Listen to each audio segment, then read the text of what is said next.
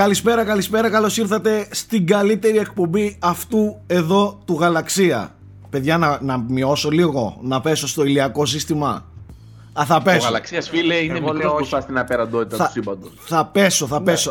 Α, εγώ λέω όχι, μου αρέσει. Μου αρέσει που ο Πρίτσκας έχει αυτή την αυτοπεποίθηση που, που ζητάμε τέλος πάντων σε αυτή την εκπομπή. Και στην τελική να σου πω κάτι, δεν θα λεγόταν πρόεδρος όλων των πρόεδρων, άμα δεν έδινε αυτό το κάτι. Και μην, γεννα- μην, μην ξεχνάτε ότι οι, οι μεγάλοι ηγέτες γεννούν ηγέτες, όχι followers. Επίσης υπάρχει και μια σοφή παροιμία που λέει: Αν δεν μπενέψει στο σπίτι σου, Θα πέσει ένας θα πλακώσει. Υπάρχει όμως και μία άλλη που λέει στου κρεμασμένου το σπίτι δεν μιλάει για σκηνή. Δεν έχει καμία σχέση, απλά μου ήρθε. απλά μου ήρθε να το πω έτσι, μιας και λέμε έτσι παροιμίες. Λοιπόν, καλώς ήρθατε σε μία ακόμη εκπομπή. Εδώ έχω τα αγοράκια μου, τον Γιώργο τον Μπρίτσκα από την Κρήτη, τον Θέμη τον Πολιτσί από την ε, όμορφη Θεσσαλονίκη και από την πολύ πιο όμορφη Κύπρο και πάφο συγκεκριμένα Γιώργο Μπέρο, Nike Ferrari με blues Adidas. Γεια σου Γιώργο. Μη βρίζεις, καλησπέρα. Γεια σου φίλεν Γιώργο Σήμερα πολύ Game Boy και κακόν Η δέσμευση που είχα Είναι πει. μπράβο, σωστός ναι, ε, Γιατί άμα δεν, ε, άμα δεν είσαι ο- εντάξει τέλος πάντων στο, Στα requests του κοινού θα, θα πέσουν τα ταβάνια να μας πλακώσουν ε, Σήμερα ε, είναι μία εβδομάδα πριν τα Όσκαρ Οπότε θέλω στο τέλος λίγο να μιλήσουμε Μία εβδομάδα όχι Ε, Διανύουμε την εβδομάδα ναι, των και- Όσκαρς Αυτοί που το βλέπουν θα είναι τρεις μέρες πριν τα Τρεις Oscar, μέρες ας πούμε. πριν θα είναι, ναι, ακριβώς. Ε, άρα επιβάλλει να κάνουμε παιχνίδι προβλέψεων, παιδιά, με πόντους. Και ποινή για το χαμένο. Μάλιστα, ναι. Μπράβο. Λοιπόν, ε, και που λέτε έχουμε τα Oscars, στο τέλος θα μιλήσουμε λίγο για, για ταινίες, γιατί το χρωστάμε και από την προηγούμενη ε, εβδομάδα. Πάμε όμως λίγο να μιλήσουμε εντάχει και εντάχει, απευθείας ήθελα να πω, ε, για την ε, gaming βιομηχανία. Πρώτα απ' όλα Θέμη θέλω να μας μεταφέρεις τα πιο hot ε, news που παίζουν τις τελευταίες ημέρες στο gaming και εμείς είμαστε εδώ. Α, θέλω λίγο να σχολιάσει κάποιος την μπλούζα μου παρακαλώ. Εντάξει. Είναι σχετικό. Α, Είναι, σχετικό πάρα με πολύ όλες τις σχετικό. ειδήσεις. Επειδή ήξερα ότι θα μιλήσεις γι' αυτό, ε, θα ήθελα πρώτα απ' όλα μου, μας την έκανε ο Μοκίλοκ ε, δώρο. Νομίζω ότι είναι πολύ συμβολική αυτή η μπλούζα γιατί αυτή η μπλούζα αυτή τη στιγμή ε, σηματοδοτεί την έναρξη της αλλαγής. Ακούγεται πολιτική δήλωση αυτό. Αλλάζουμε σελίδα. Γυρίζουμε σελίδα. Περνάμε στη νέα εποχή της Konami. Περνάμε στο, στο, σε αυτό που τόσα χρόνια περιμένουμε. Μια Konami που θα μας δίνει αριστουργήματα, διαμάντια. Και εδώ ακούγονται κλανιές και τέτοια. λοιπόν, για μίλα μας λίγο Θέμη. Πράγματι επιστρέφει η Konami και αν και δεν είναι 100% σχετικό με το gaming, γιατί έχει να κάνει με σινεμά, είναι αυτό που είπαμε στην προηγούμενη εκπομπή, ότι μαζί με το παιχνίδι ανακοινώθηκε τώρα ότι θα έρθει και μια ταινία. Το παιχνίδι δεν έχει ανακοινωθεί, αλλά η ταινία ανακοινώθηκε επίσημα από τον σκηνοθέτη της πρώτης, Silent Hill ταινία. Η Konami φαίνεται να επιστρέφει με τα franchises της. Τι Κοίτα, να σας πω τώρα. ε, διάβασα ένα πολύ πετυχημένο σχόλιο από ένα παιδί που έλεγε ήταν τόσο τέλειες οι προηγούμενες ταινίες που είπα να βγάλουμε άλλη μία. Εν τω μεταξύ, Λείπει από, ξέρεις τη- τι κάνει. από το Πέρα σινεμά από την λείπει. Silent Hill ταινία, έρχεται και σειρά Resident Evil στο Netflix από γερμανική παραγωγή. Νομίζω πως οι εκφράσεις τα, Κοίταξε. τα λένε όλα. Πάντως στο Netflix ε, το Castlevania είναι καλό. Θα Αλλά είναι δεν τέτοιο. live action. Δε- Δεν θα είναι live action, αδερφέ. Αν το βλέπεις σε live action, μπορεί να κρίτζαρε ότι το είναι σου. Ισχύει, ισχύει, ισχύει. Άλλο το, το anime Γιατί η style και τελευταία απόπειρα άλλο. του Netflix για Δράκουλα σε live action δεν ήταν και η καλύτερη. Ε, δεν ήταν Netflix αυτό, ήταν BBC. Ναι, μην Εντάξει, να το μπερδεύεις. δείχνει. Ναι. Ήταν Netflix. συμπαραγωγή. Έβαλε και το Netflix λεφτά. Α, οκ. Τέλος πάντων, το, το σημαντικό είναι ότι η Konami θα γίνει πάλι great. Όπως λέει και η μπλούζα μου. Ναι. Εντάξει. Ε, νομίζω ότι το και καλύτερο δαγκω, θα ήταν, δαγκωνόμαστε όλοι. Μουα, Ναι, μ, μ, ναι. Η μεγαλύτερη τρολιά θα ήταν κάποιος της Konami να φοράει μπλούζα που να λέει Make Kojima great, great again. Πριν Kojima Bank. Τέλος πάντων, ε, δεν θα ξαναπώ για τα του Silent Hill. Ε, για την ταινία δεν περιμένω και πολλά. Μην τρελαθούμε τώρα. Για τη σειρά Resident Evil επίσης δεν περιμένω πολλά. Βέβαια, το γεγονός ότι έρχεται από γερμανική παραγωγή ίσως του δώσει κάτι διαφορετικό. Κάτι, κάτι άλλο από την απόλυτη Αμερικλανιά, ας Ναι, παιδιά, πούμε. μην είστε αρνητικοί. Και Όχι, το όχι. Duck, ε, γερμανική παραγωγή. Ακριβώς, ακριβώς αυτό ήθελα να Δεν πω. είναι Έχουμε, κακό. έχουμε δει Εντάξει, καλές καμία περίπτωση. γερμανικές παραγωγές και στο Netflix. Ε, απλά το, το όποια αμφιβολία έρχεται έχει να κάνει πάντα και συνδέεται με το παρελθόν.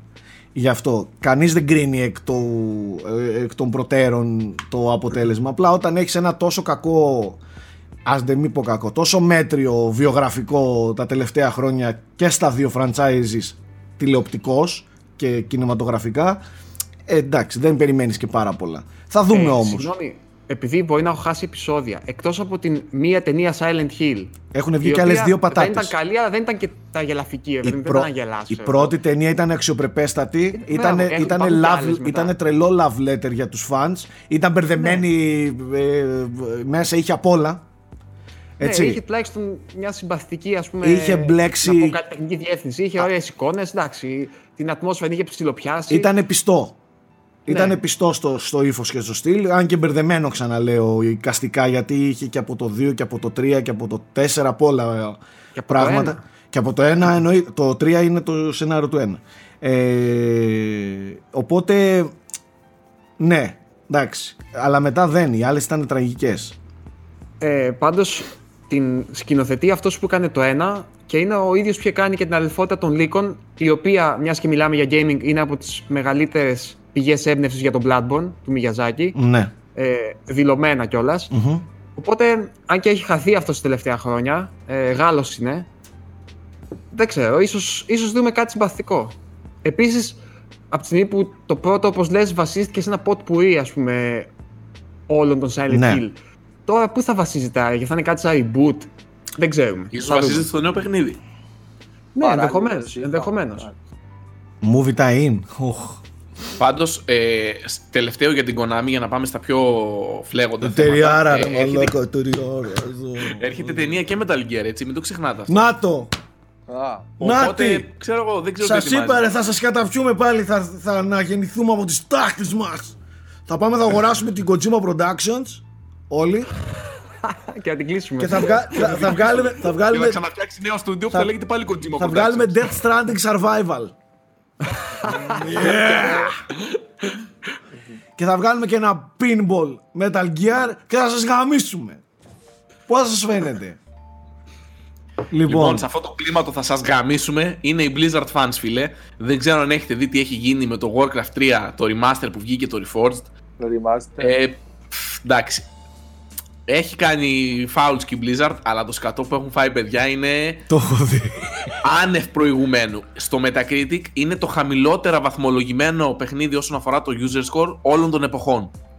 Αν δεν κάνω Ε. λάθος έχει 0,6 Αυτό με τι πάνω από σημαίνει. 10.000 Ξέρεις γιατί; ψήφους. Ξέρεις τους λόγους; Οι, μερικοί από τους, λο- από τους λόγους είναι ότι έχουν υποσχεθεί κάποια πράγματα τα οποία δεν τα έκαναν. Όπως ας πούμε, πολλοί γκρινιάζουν, υπάρχει πολλή γκρινιά για τα cutscenes, ε, τα οποία και δεν ανταπεξέρχονται στο αρχικό παιχνίδι, αλλά και δεν είναι και ιδιαίτερα αναβαθμισμένο το παιχνίδι τεχνικά όσο θα έπρεπε για ένα remaster.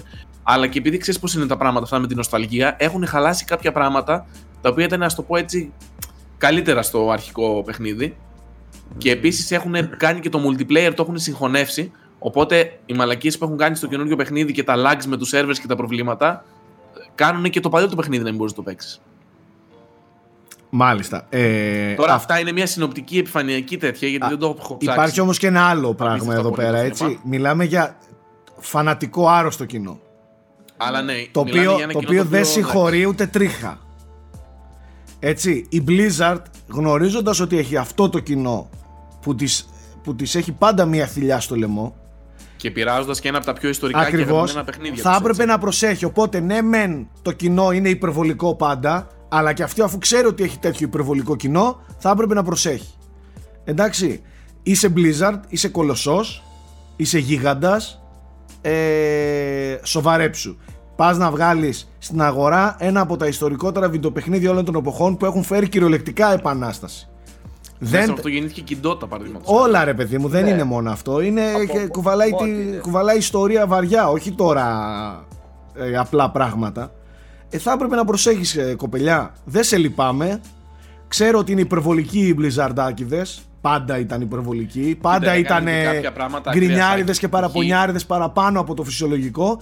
Αλλά από την άλλη έτσι είναι. Τι να κάνουμε. Είναι ιστορικό όλο το franchise, ιστορική όλη η εταιρεία. Να προσέχεις για να έχεις. Ισχύει. Ε, Τα θυμήθηκα δύο ακόμα φάουλ που έκαναν. Όσον αφορά την Dota, επειδή την είχαν πατήσει τότε και η Dota και το Dota 2 και όλα μετά τα παράγωγα είχαν βασιστεί στο mod ε, που έγινε για το Warcraft 3, τώρα έχουν πει ότι όποια δη- δημιουργήματα κάνουν οι χρήστες με βάση το Warcraft 3 Reforged ανήκουν στην Blizzard. Και λέει αυτή τι λέει, κάνω εγώ κόπο ας πούμε, για να ανήκει σε ένα κάτι που φτιάχνω εγώ. Έχει παιχτεί ένα conflict εκεί πέρα. Επίσης, αν κάποιος. Εντάξει, το κοινό, το κοινό ακόμα ζει στην εποχή του 99 που όλα ήταν ε, ανοιχτά και όμορφα. Πλέον ε, έχουμε εξυγχρονιστεί και ξέρω εγώ, οι- και εταιρείες προστατεύουν το, το υλικό τους. Εγώ δεν το θεωρώ εντελώς παράλογο αυτό. Να θέλει να, να, να, να κατέχει το 100% του υλικού της. Εντάξει. Δεν είναι ακριβώς δικό της το υλικό γιατί δημιουργείται από το χρήστη. Έπρεπε να υπάρχει κάτι σαν υβρίδιο μεταξύ των δικαιωμάτων. Μόνο, αλλά μόνο όμως από το γεγονός ότι σου επιτρέπει στο χρήστη να δημιουργήσει, ξέρω εγώ, Τέλος πάντων, Δεν είμαι υπέρ, δεν είμαι υπέρ θέλουν της, ψάξιμο δεν αυτά. είμαι υπέρ της Konami, Οικονομικά. της Blizzard, είμαι σε αυτό το κομμάτι. Απλά έχουν αλλάξει εποχές, δεν ζούμε στο 99. κοίταξε. Είναι λίγο σύνθετο το θέμα γιατί παίζουν και νομικά μέσα. Γιατί μπορεί μετά, όπως ο Ice Frog τα οικονόμησε από την Dota. Οπότε Ε, όντως και αυτοί έχουν τους λόγους τους που το κάνουν. Ε, βλέπεις, αυτό ήθελα να σου πω, ότι ο άλλος ε, από, το, από ένα mod έκανε κάτι πιο μεγάλο από το ίδιο το παιχνίδι. Και μετά το είχε δικό του αυτός. Ε, και αυτοί προστατεύουν τα νότα τους. Εγώ δεν το θεωρώ τραβηγμένο. Τέλος πάντων, αυτό που είναι τραβηγμένο είναι ότι άμα κάποιος πήγαινε και βοηθούσε στα forums ε, πώς να πάρεις αποζημίωση, refund, τα χρήματά σου πίσω, πήγαιναν και έριχναν μπαν. Ε, έγινε το έλα να δεις. Λογοκρισία, ξέρω εγώ, δεν ξέρω εγώ τι. Εντάξει, ξεκίνησε αυτά την είναι τα κατηγορία. φασιστικά των μεγάλων πολυεθνικών. Εντάξει, τα ξέρουμε. Γενικά είχε πολύ ζουμί υπόθεση. Έχουμε γράψει αναλυτική είδηση στο boxholics.com, πάτε να τη δείτε. Ε, πολλά νεύρα με την Blizzard. Και η οποία δεν είναι και στα καλύτερά της τελευταία, γιατί είχε και το περιστατικό αμέσως πριν με τον Blitzchung. Και με όλη την λογοκρισία στην Κίνα και όλο εκείνο που συζητούσαμε. Ναι. Οπότε, τέλος πάντων.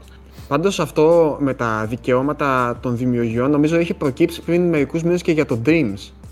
Είναι ένα θέμα όντως. Όταν δημιουργείς ένα εργαλείο που για- για τον άλλο να δημιουργήσει, αυτά που δημιουργεί ανήκουν σε ποιον μετά από ένα σημείο.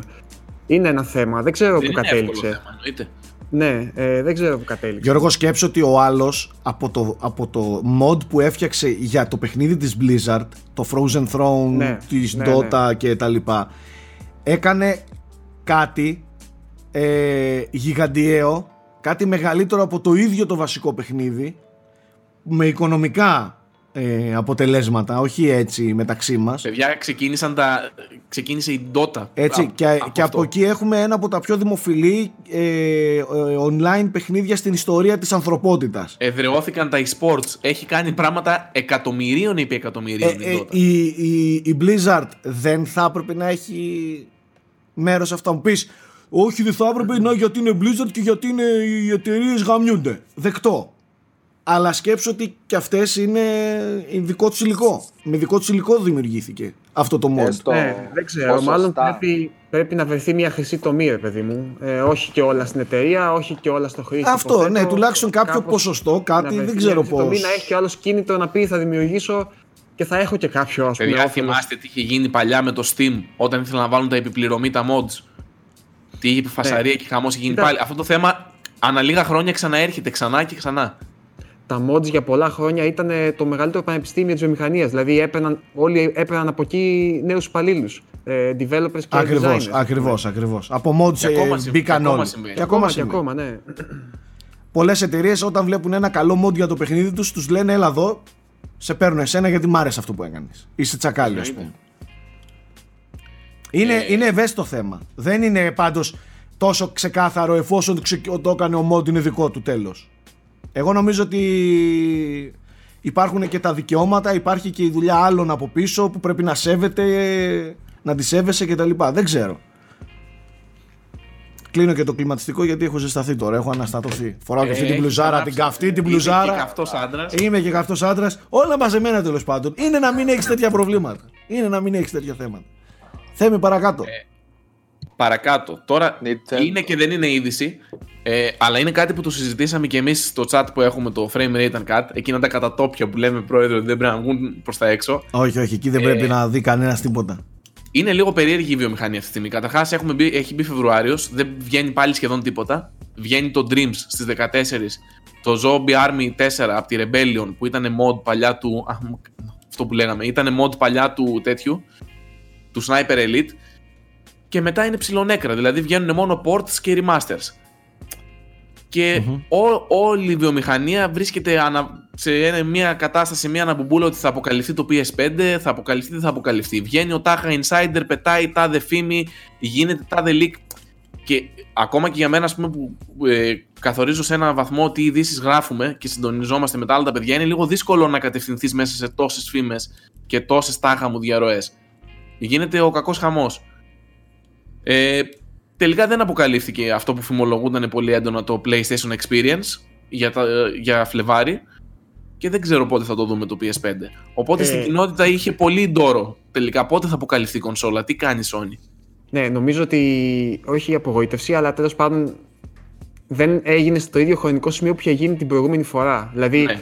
Την προηγούμενη φορά που αποκαλύφθηκε ήταν γύρω στις 19 ή 20, νομίζω, το Experience. Είχαν έρθει προσκλήσεις στους δημοσιογράφους τέλη Ιανουαρίου. 31 Ιανουαρίου είχε γίνει ανακοίνωση και 20 κάτι το event. Οπότε όλοι περίμεναν ότι θα γίνει μέσα στον Ιανουάριο. Και αντίστοιχα φέτος δεν έχει γίνει τίποτα. Οπότε σου λένε μάλλον δεν ισχύει αυτό το Φλεβάρι. Αλλά εγώ λέω ότι ας περιμένουμε ακόμα λίγο. Είναι ακόμα 4 Φεβρουαρίου. Εμείς γυρίζουμε 4. Ναι. Ακόμα είναι πολύ αρχή Φλεβάρι. Δηλαδή, αν στις 10, μέχρι τις 10 Φεβρουαρίου πούνε ότι στις 15 έχουμε κάτι να δείξουμε, στις 25 έχουμε κάτι να δείξουμε, ναι, Περιμένετε ακόμα. Γιατί να αποκλείσουμε από τώρα το Φεβρουάριο. Όπως και να έχει πάντως, μέχρι στιγμής δεν μας βγαίνουν οι, οι, οι ομαλοί ροοί που. Όχι οι προβλέψεις. Οι ομαλοί ροοί που περιμέναμε να έχουν τα πράγματα. Κατάλαβες. Παιδιά, ναι, δηλαδή ούτε, το ούτε PlayStation 3... αποκαλύφθηκε με άρθρα. Το Xbox αποκαλύφθηκε στα Game Awards. Δεν είναι καμία σχέση με το πώς έγινε. Ναι, δεν, δεν, δεν μας βγαίνει η φυσιολογική ροή των πραγμάτων σε αυτή τη γενιά. Έτσι όπως ναι. περιμέναμε τα πράγματα να συμβούν. Nike. Ε, νέα τάξη πραγμάτων πλέον. Εντάξει, προσαρμόζονται στη, στη νέα τάξη εποχής και ναι, βλέπουν τον παλμό. Ναι, έτσι είναι. Όπως το λες είναι. Ισχύει ότι πλέον ε, το marketing και η αγορά έχει αλλάξει. Δεν είναι όπως κάποτε. Και καταρχάς, μην ξεχνάμε τώρα ότι με τέτοιο ισχυρό ανταγωνισμό και με το ίντερνετ και και και ο τρόπος που επικοινωνούν τα πράγματα είναι εντελώς διαφορετικός. Ναι, έχουν τόσο reach ε, από ναι, τα έχουν... media που δεν χρειάζονται ένας να κάνει... Έχουν ισχυρό ανταγωνισμό, πρέπει να προσπαθούν να, να ευνηδιάσουν τον, ε, ε, τον αντίπαλο. Ε, όλα αυτά είναι, είναι πράγματα που τα οποία παίζουν πλέον στο τραπέζι. Δεν είναι όπως κάποτε, αν ναι, όλοι μας τάδε του περίπου τόσο πριν το κυκλοφορία ανακοινώνουμε και θα έχουμε και ένα event έτσι. Ε, στην E3 θα δείξουμε την κονσόλα, θα τη σηκώσουμε στα χέρια στο press conference. Κοιτάξτε εδώ. Δεν δουλεύουν πλέον έτσι οι εταιρείες και το βλέπουμε. Κάποτε ξέραμε, press conference Sony, θα βγάλει ο τύπος, θα τραβήξει ένα σεντόνι, θα ανοίξει ξέρω εγώ μια γυάλα, θα βγει ένα play ας πούμε ή ο Μιγιαμότο ή ο Ιγουάτα ο συγχωρεμένος θα βγάλει από την τσέπη του ένα φορητό και θα το δείχνει στη κάμερα. Δεν είναι πλέον έτσι τα πράγματα, έχουν αλλάξει λειτουργούν εντελώς διαφορετικά και εντελώς απρόβλεπτα οι εταιρείες. Ε, και μην ξεχνάμε ότι η Sony αυτή τη στιγμή οι μέρες περνάνε, οι μήνες περνάνε, μπήκαμε στον δεύτερο μήνα του χρόνου, ενδεχομένως στον δέκατο μήνα του χρόνου να έχουμε κυκλοφορία, που σημαίνει ότι μένουν άλλοι 8 μήνες να δουλέψει ένα ολόκληρο ε, να επικοινωνήσει ένα ολόκληρο PlayStation 5 από την άλλη μιλάμε για ένα brand το οποίο δεν έχει ανάγκη από πολλή επικοινωνία Σάκη, να σημειώσω αυτό που λες τώρα ότι το post που έκαναν στο Instagram σκέτο το, το logo, τα τρία γράμματα PS5 έσπασε το ρεκόρ για likes όσον αφορά το gaming στο ναι. Instagram. Ε, αυτό. Δηλαδή το brand χρειάζεται. PlayStation αυτή τη στιγμή έχει δύναμη. Δεν χρειάζεται, ναι. Δεν χρειάζεται να, να προσπαθήσει και πάρα πολύ. Εγώ πιστεύω ότι μέσα και σε λίγους μήνες από την ημέρα που θα το ανακοινώσει της αρκεί της ε, Sony για να, για να το επικοινωνήσει. Ε, και εγώ πιστεύω για ακόμα μια φορά ότι δεν θα είναι μακριά η ανακοίνωση από την κυκλοφορία. Δεν θα απέχει 10 μήνες ας πούμε. Ναι. Εγώ προτιμώ πάντως να γίνει, να το δούμε από επίσημη πηγή, από επίσημη ανακοίνωση, παρά να ξεκινήσουν να σκάνε φωτογραφίες από τα εργοστάσια, από τις γραμμές παραγωγής, ξέρεις, συσκευασίες, αυτά. Ε, ναι. Καλύτερα να το λίγο αποκαλύψουν αυτοί παρά να διαρρεύσει, θες να πεις. Ναι, ναι, ναι. Τώρα μπορεί αύριο να σκάσει, ξέρεις, ε, ένας Κινέζος την ανέβασε σαν ήταν εκεί στη γραμμή παραγωγής ή κάτι, ξέρω εγώ. Ξέρεις, ή να δεις τη μισή ή κάτι. Ε, πιο, χάνει από την έγλη, ξέρεις, είναι... Ναι. Ναι. Ε, εν τω μεταξύ, α, ήταν η περίοδος που όλες οι εταιρείες αποκάλυψαν τα οικονομικά τους αποτελέσματα. Οπότε είχαμε και πολλές δηλώσεις από στελέχη κτλ. Η Nintendo ζει τα καλύτερά της. Το Switch αυτή τη στιγμή βιώνει εποχές Wii. Σαρώνει πραγματικά και ξεπέρασε σε 30 κάτι μήνες όλες τις πωλήσεις του Xbox One. Είναι από πηγή αναλυτή, αλλά είναι πολύ έμπιστος ο τύπος. Είναι ο Daniel Ahmad. Όσοι ασχολείστε με το gaming λίγο πιο πολύ στο Twitter θα τον ξέρετε, έχει και κα- κάτι 100.000 followers. Εν πάση περιπτώσει, φαίνεται πως το ξεπέρασε το Xbox One ήδη. Το οποίο Xbox One είναι 70 κάτι μήνες στην αγορά. Η Nintendo πάει τρένο. Το Μια, PlayStation μια, και ερώτηση, το Xbox, μια ερώτηση να κάνω. Πόσα teraflops είναι το Switch, είπαμε; Το Switch είναι ένα ακόμα κάτι, νομίζω. Α, α, Δεν οκ, θυμάμαι. οκ. Εντάξει, αυτό ήθελα να ρωτήσω. Πόσα teraflops είναι, γιατί τέλος πάντων παίζει ρόλο. Παίζει ρόλο το, Το teraflop. Switch σαρώνει Μην λέμε πραγματικά. τώρα μαλάκι. Χωρίς teraflops δεν μπορεί. Άρα είναι καλό για να έχει τόσα πολλά. Γι' αυτό πάει τρένο. Γιατί έχει πολλά teraflops, έχει. Είναι κονσόλα που και το 4K και όλα τα δίνει ρε μαλάκες στο Switch. Γι' αυτό και είναι πετυχημένο. Και Το ασχολούμαστε Switch, και φίλε, με αυτό. πούλησαν και τα παιχνίδια του τρελά. Δηλαδή, Όχι, αδερφέ, το Switch δίνει έμφαση στο, στο βασική αρχή Το των μη βιντεοπαιχνιδιών. Στη- Η βασική αρχή των βιντεοπαιχνιδιών είναι τα παιχνίδια. Η διασκέδαση, η ικανοποίηση του, του κατόχου μιας κονσόλας. Τον οποίο τον έχω συνεχώς στα όπα όπα, άσχετα που εντάξει, να τα, μην να τα λέμε κιόλα. Η Nintendo είναι η χειρότερη εταιρεία όσον αφορά τα οικονομικά. Την οικονομική της ε, Κοστολο- τιμολογιακή, ναι, ε, κοστολογική. το- το- τιμολογιακή πολιτική είναι τραγική. Κόβει κόλους χρόνια τώρα. Ε, θεωρώ ότι όλα της τα προϊόντα είναι υπέρ κοστολογημένα. Δεν μιλάω για την κονσόλα, μιλάω για όλα τα υπόλοιπα. Ε, π.χ. τα παιχνίδια της δεν πέφτουν ποτέ. Και Παιχνίδια, τους αγορά- αξεσουάρ, το Zelda κάνει Switch. 60 ευρώ ακόμα. Παιχνίδια, Αν δεν αξε- λάθος, κάνει ακόμα 60. Ναι, ακριβώς. Γιατί Παιχνίδια είναι και τέτοια αξεσουάρ. που πουλάει. Αφού ο άλλος για να το ρίξει είναι γιατί δεν πουλάει και κάπως να προσελκύσει πίσω τους αγοραστές. Εγώ νομίζω, γιατί να το εγώ ρίξει; νομίζω ότι η Nintendo έχει αυτή την πολιτική που ακόμα και να σταματήσει να πουλάει ένα παιχνίδι δεν θα το κάνει για να μην περιμένουν αργότερα στα επόμενα να πέσει για να το πάρουν. Και αυτό, ναι. Δηλαδή είναι chain reaction για να μιλάμε και ελληνικά. Ε, Αλυσιδωτή αντίδραση στα αγγλικά. Ε, το ένα μπορεί να επηρεάσει το άλλο αρνητικά. Αν ρίξει τώρα το Zelda, μπορεί όταν κυκλοφορήσει αύριο το, το νέο Zelda να, να περιμένουμε όλοι να πέσει πάλι. Οπότε, Εννοείται ισχύει αυτό. Η έχοντας Bethesda στο π.χ. μυαλό σου ότι ρίχνει δεν θα- πάντα τιμές. ναι, έχοντας στο μυαλό σου ότι δεν θα πέσει ποτέ ένα Nintendo παιχνίδι, λες: Ε, ας το πάρω τώρα, δεν τα περιμένω. Όχι, κοίταξε, τα ρίχνει. Σαν να πούμε. ε, Μετά από play- 2-3 χρόνια. Ναι, player's choice, για τα ε, αντίστοιχα εντάξει. Platinum της Sony. Τα, Ε. Ναι, το κάνει, αλλά πολύ μετά. Η- Αυτό που λέω στο ισχύει όμως γιατί η Bethesda φαντάσου έχει τη φήμη ότι τα ρίχνει πολύ γρήγορα. Και πάνε δες τώρα τα παιχνίδια της Bethesda όλα από την αρχή της γενιάς. Dishonored 2, Wolfenstein, όλα αυτά στο 10 ευρώ και στο 5 ευρώ τα βρίσκεις. Ναι, επίσημα 19,99 στα ράφια. Τέλος πάντων, το Switch σαρώνει και σαρώνει και τα παιχνίδια του. Το Pokemon πούλησε σε 1,5 μήνα 16 εκατομμύρια αντίτυπα. Είναι ασύλληπτο νούμερο. Luigi's Mansion 3 επίσης πήγε εξαιρετικά. Το καλύτερο παιχνίδι σε πολύ στη σειρά. Σε εμπορική πορεία μέχρι στιγμής. 5,37 εκατομμύρια. Super Mario Maker 2. Το επίσης άξιζε εξαιρετική όμως, το πορεία. άξιζε όμως. 5 εκατομμύρια. Το Link's Awakening, το, το γλυκό remake, 4 εκατομμύρια. Το Fire Emblem, ακόμα και νης κατηγορία που είναι JRPG δύσκολο, 3 εκατομμύρια πωλήσεις, 2,58 για την ακρίβεια. Ε, Ring Fit Adventure, 2 εκατομμύρια. Καλά, αυτό. Ε, το Ring Fit, παιδιά, ε, Όμως. είναι. Νάτος. Ναι, Να του το πάρεις. ναι οπο- οπωσδήποτε. το Ring Fit πάει να γίνει μια απίστευτη επιτυχία για την Nintendo. Είναι out of stock σχεδόν παντού με το που εμφανίζεται εξαντίαν. Έχει 1,7 εκατομμύρια πωλήσεις και θα μπορούσε να έχει τις διπλάσιες ε, και πιστεύω ότι θα Αληθές παίζει, θα παίζει στα charts όλη τη χρονιά φέτος. Όπως τον Balance Sport τότε. Για να κλείσω με την Nintendo, να πω ότι έκανε δηλώσεις και ο πρόεδρος ε, σχετικές και με το μέλλον του Switch, αλλά και γενικά για το πώς βλέπει τη βιομηχανία. Τώρα όσον αφορά το Switch είπε ότι είναι στη μέση της ζωής της κονσόλας, οπότε ενδεχομένως να τη δούμε και να συνεχίσει και για άλλα χρόνια αρκετά το Switch και αναφέρθηκε και στο PS5 και στο Series X και είπε ότι δεν τα βλέπει ιδιαίτερα ανταγωνιστικά και δεν την ανησυχούν ιδιαίτερα. Πιστεύει ότι δεν θα επηρεάσουν το Switch, οι κονσόλες επόμενης γενιάς. Πολύ σημαντικό επίσης είπαν ότι δεν θα βγάλουν αναβαθμισμένο Switch τελικά. Το Τη 20. θυμολογία την κατέριψαν επίσημα. Βγήκαν και είπαν ότι δεν σκοπεύουμε να βγάλουμε κάποιο αναβαθμισμένο μοντέλο φέτος. Ναι, το 20. Το 2020, ναι. Μάλιστα. Αυτά Γιώργο- από το μέτωπο της Nintendo. Ναι.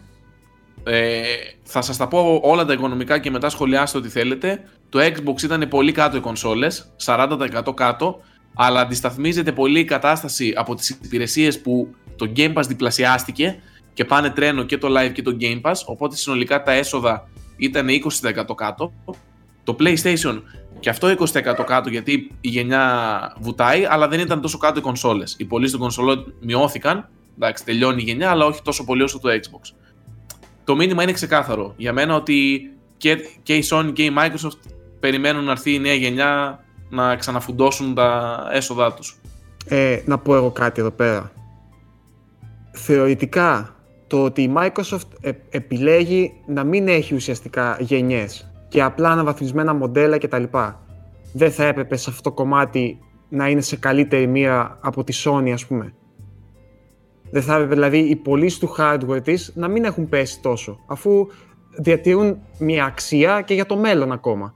Εννοείς ότι θα είναι cross-gen τα παιχνίδια. Ναι, Ε, μα Ενώ ανακοινώθηκε ότι το ένας από Series τους X. λόγου που το κάνει δεν είναι αυτός. Να μην ρίξει την αξία των, των, του hardware της στα μάτια ας πούμε, του, Το του One είναι σημερινού τόσο αγοραστή. σκοτωμένο πρόεδρε, που άμα το δεις σαν καταναλωτής, δεν πουλάγε που δεν πουλάγε στα ντουζένια του να σου το πω στην αρχή του. Θα, να, τώρα να πουλήσεις τόσα χρόνια μετά που το θεωρείς στο μυαλό του καταναλωτής ότι είναι το παλιό, δεν νομίζω. Μα δεν είναι μόνο το παλιό. Όλο το Xbox έχει πέσει πάρα πολύ. Δηλαδή και το Scorpio έχει πέσει πάρα πολύ, έτσι δεν είναι; Ναι, όλοι, οι πωλήσει των κονσόλων τώρα δεν ξέρω Αυ- πώς είναι αυτό μέσα θέλω να σου το πω. ποσοστό για την κάθε κονσόλα. Ε, για τη Sony μου φαίνεται πολύ λογικό. Κάποιος που έχει φτάσει μέχρι τώρα σου λέει εντάξει τώρα, ας, ας περιμένω μέχρι το 5 που λέει ο λόγος. Ε, και μιας και είναι ξεκάθαρες γενιές ακόμα στη Sony, τουλάχιστον έτσι ξέρουμε, γιατί δεν έχει πει ακόμα ακριβώς πώς θα, Θα είναι, είναι γενιές σχέση θα είναι στη Sony. Ναι, ε, οκ. άρα μου φαίνεται λογικό να υπάρχει αυτή η φυσιολογική λογική πτώση που είχαμε πάντα στο τέλος της κάθε γενιάς.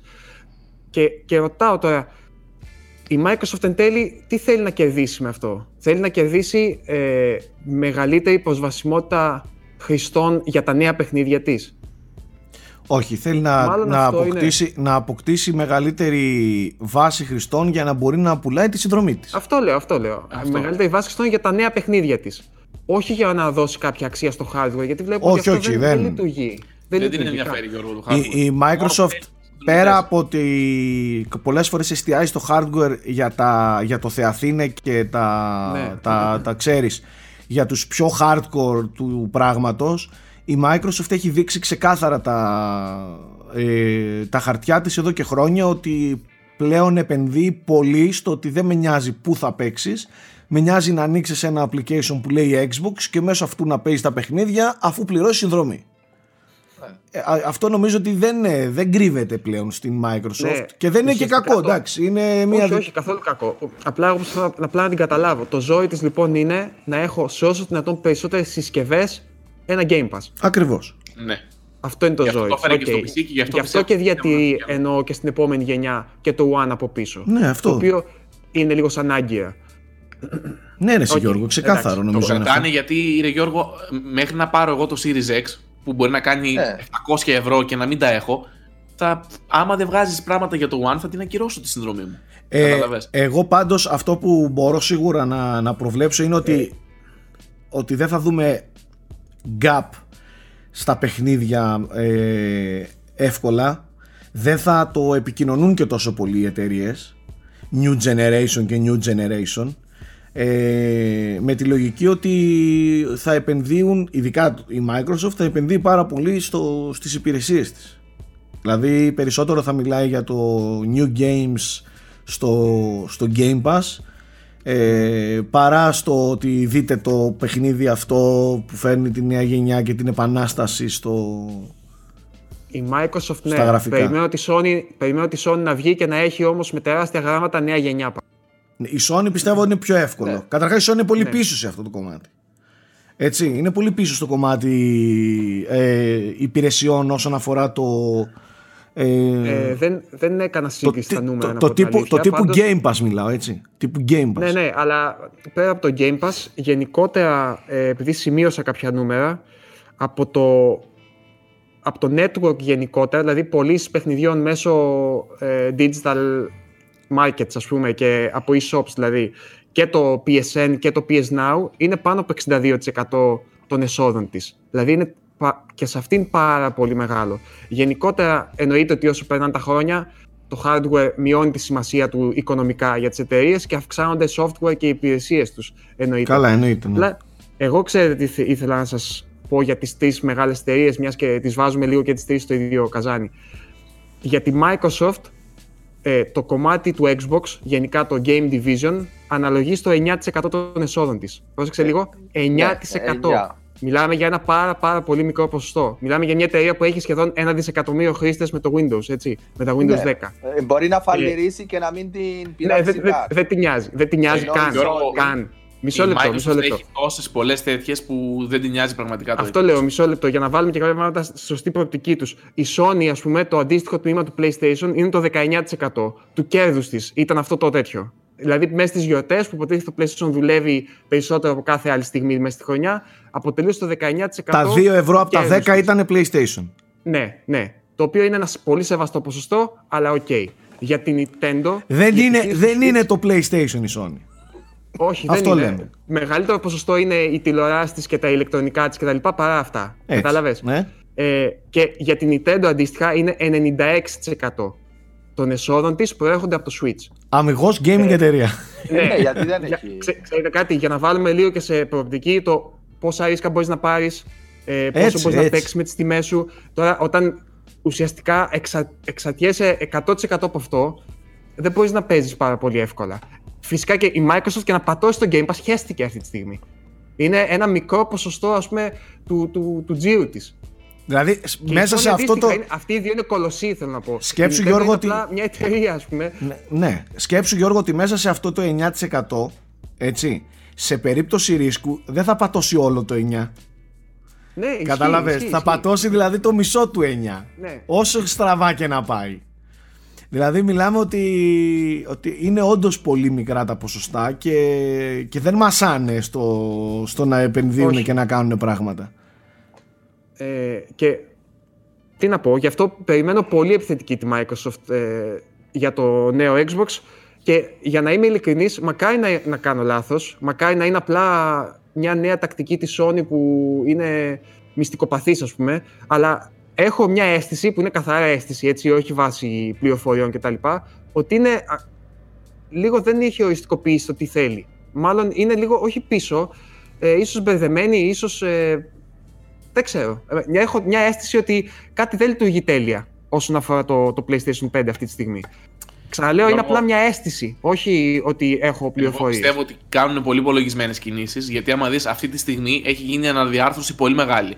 Και ότι τα βάζουν όλα τα κομματάκια στη σειρά μέχρι να φτάσει και, το, και η αποκάλυψη του 5. Απλά όταν μιλάμε για τόσο μεγάλες δηλαδή, οντότητες, φυσικά και υπάρχει ασύλληπτη οργάνωση, αλλά όσο σπουδαία οργάνωση και να έχεις, πάντα η ανακατοσούρα είναι ανακατοσούρα, ρε παιδί μου. Πάντα πρέπει να. Γιώργο, πόσο καιρό τώρα. Πόσο, πόσο καιρό τώρα λέμε για το, για το ειδικά η Sony, εάν όντως η βιομηχανία πάει στο σε αυτό που η Microsoft είναι τελικά πολύ καλή στο Netflix του gaming η Sony είναι πίσω η ναι, Sony θα μείνει ναι. πίσω στο, από αυτό το πανηγύρι και η Nintendo το ίδιο ξαφνικά δηλαδή εάν η βιομηχανία σιγά σιγά μεταμορφωθεί προς τα εκεί θα, έρθει, τα, θα έρθουν τα πάνω κάτω και τα κάτω πάνω. Καταλαβες; Ναι, ναι, ξαφνικά η Microsoft θα βγει πρώτη σε αυτόν τον αγώνα.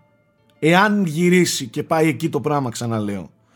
Οπότε είναι λογικό η Sony να λέει ότι στο, έτσι όπως γυρίζει τώρα ο τροχός εγώ είμαι εντάξει αλλά αν αρχίσει και γυρίζει αλλιώς, θα έχω πρόβλημα. Και ενδεχομένως αυτή η καθυστέρηση και αυτό, αυτή η ανοργανωσιά που βλέπεις που θεωρείς ότι έχεις την αίσθηση. Όχι, ναι, όχι, δεν, ναι. απλά η απουσία πληροφοριών δεν μας, δεν μας είχε ναι. συνηθίσει και μας φαίνεται απλά περίεργο. Ναι, Μπορεί απλά να αλλάζει η φιλοσοφία. παράγοντες. Ξεχνάς δεν κάποιους είναι παράγοντες. ανοργάνωσια. Απλά. Ναι, ναι, εντάξει. συμφωνώ, Ε, Nike. Σου λέω είναι απλά μια αίσθηση, επειδή μάλλον συγκρίνω με το παρελθόν. Κατάλαβες; Είναι απλά δική μας, μπορεί να είναι και τελείως λάθος. Η απουσία πληροφοριών Ίσως δεν πάει είναι να πει και απλά- αδράνεια. Όχι, Ψυχρεμία εννοείται, και ρε, εσύ. υπομονή. Ναι, Θέμη. απλά ξέρεις τι θέμη. Αν το έκανε Nintendo, θα έλεγα εντάξει, το χιόνι είναι άσπρο. Δηλαδή εννοώ το, πάντα έτσι ήταν η Nintendo. Δεν περίμενες ούτε την ένοιαζε ας πούμε, να, να επικοινωνήσει. Ήταν τελείως δικό, δικό της. Η Sony πάλι ήταν μια πολύ τυπική εταιρεία σε αυτό. Δηλαδή ήταν, ακολουθούσε μια πορεία που έμοιαζε όπως κάνει η Microsoft αυτή τη στιγμή. Δηλαδή σιγά σιγά μπόλικες πληροφορίες, ε, να τονίζει συνεχώς ότι έχετε κάτι νέο. Δηλαδή Η προσέγγιση ως προς το PlayStation 5 είναι εντελώς διαφορετική. Ναι, Εδώ ναι, είναι πρώτη εντελώς ανακοίνωση διαφορετική. Έγινε με άρθρα στο Wired.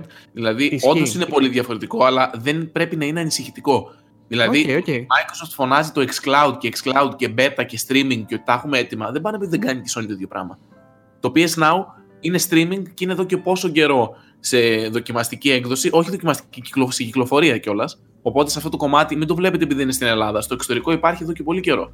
Δεν πριν το ακούγεται, Stadia. δεν ακούγεται όπως το Game Pass. Δεν ακούγεται. Δεν ακούγεται, αλλά υπάρχει. Και τώρα είπανε ότι θα συνεργαστούν κιόλας με, με τη Microsoft, με το κομμάτι των servers της Microsoft, ώστε να κάνουν ακόμη σπουδαιότερα πράγματα με το streaming. Α πούμε, αυτό το κομμάτι δεν το παραμελεί η Sony. Σε περίπτωση που η βιομηχανία πάει προς το Stadia, που δεν το βλέπω, αλλά όντως έχουν ανακοινώσει και έχουν πει ότι θα κάνουν βήματα προς αυτή την κατεύθυνση. Όπως επίσης και το VR, ε, που ήταν πρωτοστάτες, ας πούμε, στο VR, δεν- είναι από τις μεγαλύτερες εταιρείες που έχουν χρη- χρήματα, έχουν πει θα συνεχίσουν και στην επόμενη γενιά. Δηλαδή κάνουν πράγματα, άλλο που δεν τα ανακοινώνουν ακόμα. δεν Και- το συζητάμε. Θέμη, εννοείται προφανώς έτσι. Επίσης, πες η Sony τώρα δείχνει ψύχρεμη ή θεωρούμε ότι καθυστέρησε να μας αποκαλύψει το οτιδήποτε. Μα δεν την πιέζει και η Microsoft πολύ. Γιατί στην ουσία, ναι, μεν αποκο- αποκάλυψε το Series X, αλλά ούτε καν τα pre-orders δεν ανοίξαν. Καταλάβες. Ούτε, και ε, εν τέλει μετά είπαν ότι για δύο χρόνια δεν θα υπάρχει αποκλειστικό παιχνίδι στο Series X, θα είναι όλα multiplatform. Δηλαδή, δεν πιέζει κα... αμάν πρέπει οπωσδήποτε να κερδίσω πίσω κάποιον που ήδη η ζυγαριά έγινε προ την ε, μεριά του Series X. Ε, είναι εκεί ψύχρεμη, τα ζυγίζει, βλέπει, ξέρω και ξαφνικά το Sky ανοίγει και τα pre-orders, ανοίγουν τότε και του X, αλλά είναι πολύ πιο Απλά fresh ο Γιώργος, από ο το- Γιώργος τι, ε, νομίζω τι προσπαθεί να πει. Προσπαθεί να πει ότι κάποτε η Sony έβε- έβγαινε μπροστά χωρίς να φοβάται τίποτα, χωρίς να μασάει τίποτα, από νωρίς, ξεκάθαρη εξ αρχής, χωρίς μυστικοπάθεια, χωρίς τίποτα. Πάρε. Είμαστε τόσο, τόσο σίγουροι για το προϊόν μας, τόσο σίγουροι για το brand μας που δεν κολώνουμε να δώσουμε και από νωρίς και από όλα πάρτε το έτοιμα κτλ. Αυτή η μυστικοπάθεια του, του βγάζει και όχι μόνο του Γιώργου σε όλους ότι ή ετοιμάζει τη- την πυρηνική έκρηξη ε, ή τελικά περιμένει καραδοκεί για να δώσει στο σωστό χρόνο αυτό που πρέπει. Ή στην τελική μην ξεχνάμε ότι μπορεί να βρισκόμαστε στο μεταβατικό στάδιο. Όχι μπορεί, είμαστε στο μεταβατικό στάδιο του gaming και δεν μιλάω για γενιές. Μιλάω για είδος, νοοτροπία, ύφος ε, αγορ, αγοραπολισίας μέσα στη, στη βιομηχανία. Ε, αυτό μπορεί τις εταιρείες να τις έχει σε μία αναμπομπούλα. Γιατί τώρα σκέψου να είσαι η Sony. Λες να επενδύσω στο hardcore βαρύ κοινό next generation ε, super ε, το κονσόλα teraflops αποκλειστικά 4 γαμάτα παιχνίδια The Last of Us, God of War ιστορίες.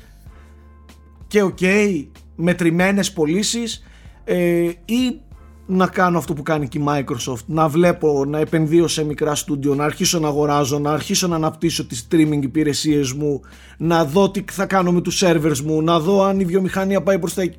Σκεφτείτε το λίγο ότι και αυτό μπορεί να δημιουργήσει αναδιοργάνωση έτσι ε, νέο σχεδιασμό, νέο πλάνο όλα αυτά μπορεί να, να, να είναι τελικά αποτέλεσμα αυτής της καθυστέρησης Ναι, αλλά απ' την άλλη, για να κάνω συνήγορο του διαβόλου, αυτή η καθυστέρηση ή η ψυχραιμία ή που το πάει σιγά σιγά μπορεί να απορρέει και από τη σιγουριά της. Μπορεί, Καταλάβες. ναι, αυτό λέμε. Εντάξει, μπορεί να είναι και αυτό.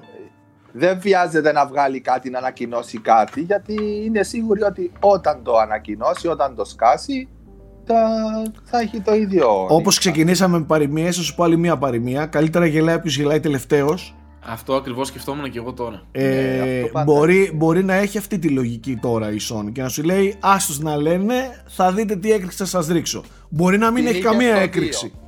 Την Ναι, είχε στο δύο. μπορεί να μην έχει καμία Καλύτερα. απολύτως έκρηξη. Και να είναι απλά, οκ, πάμε στη νέα γενιά, νέα κονσόλα, γαμάτο, πάμε PS5, τρομερό hardware, βαράμε και προχωράμε.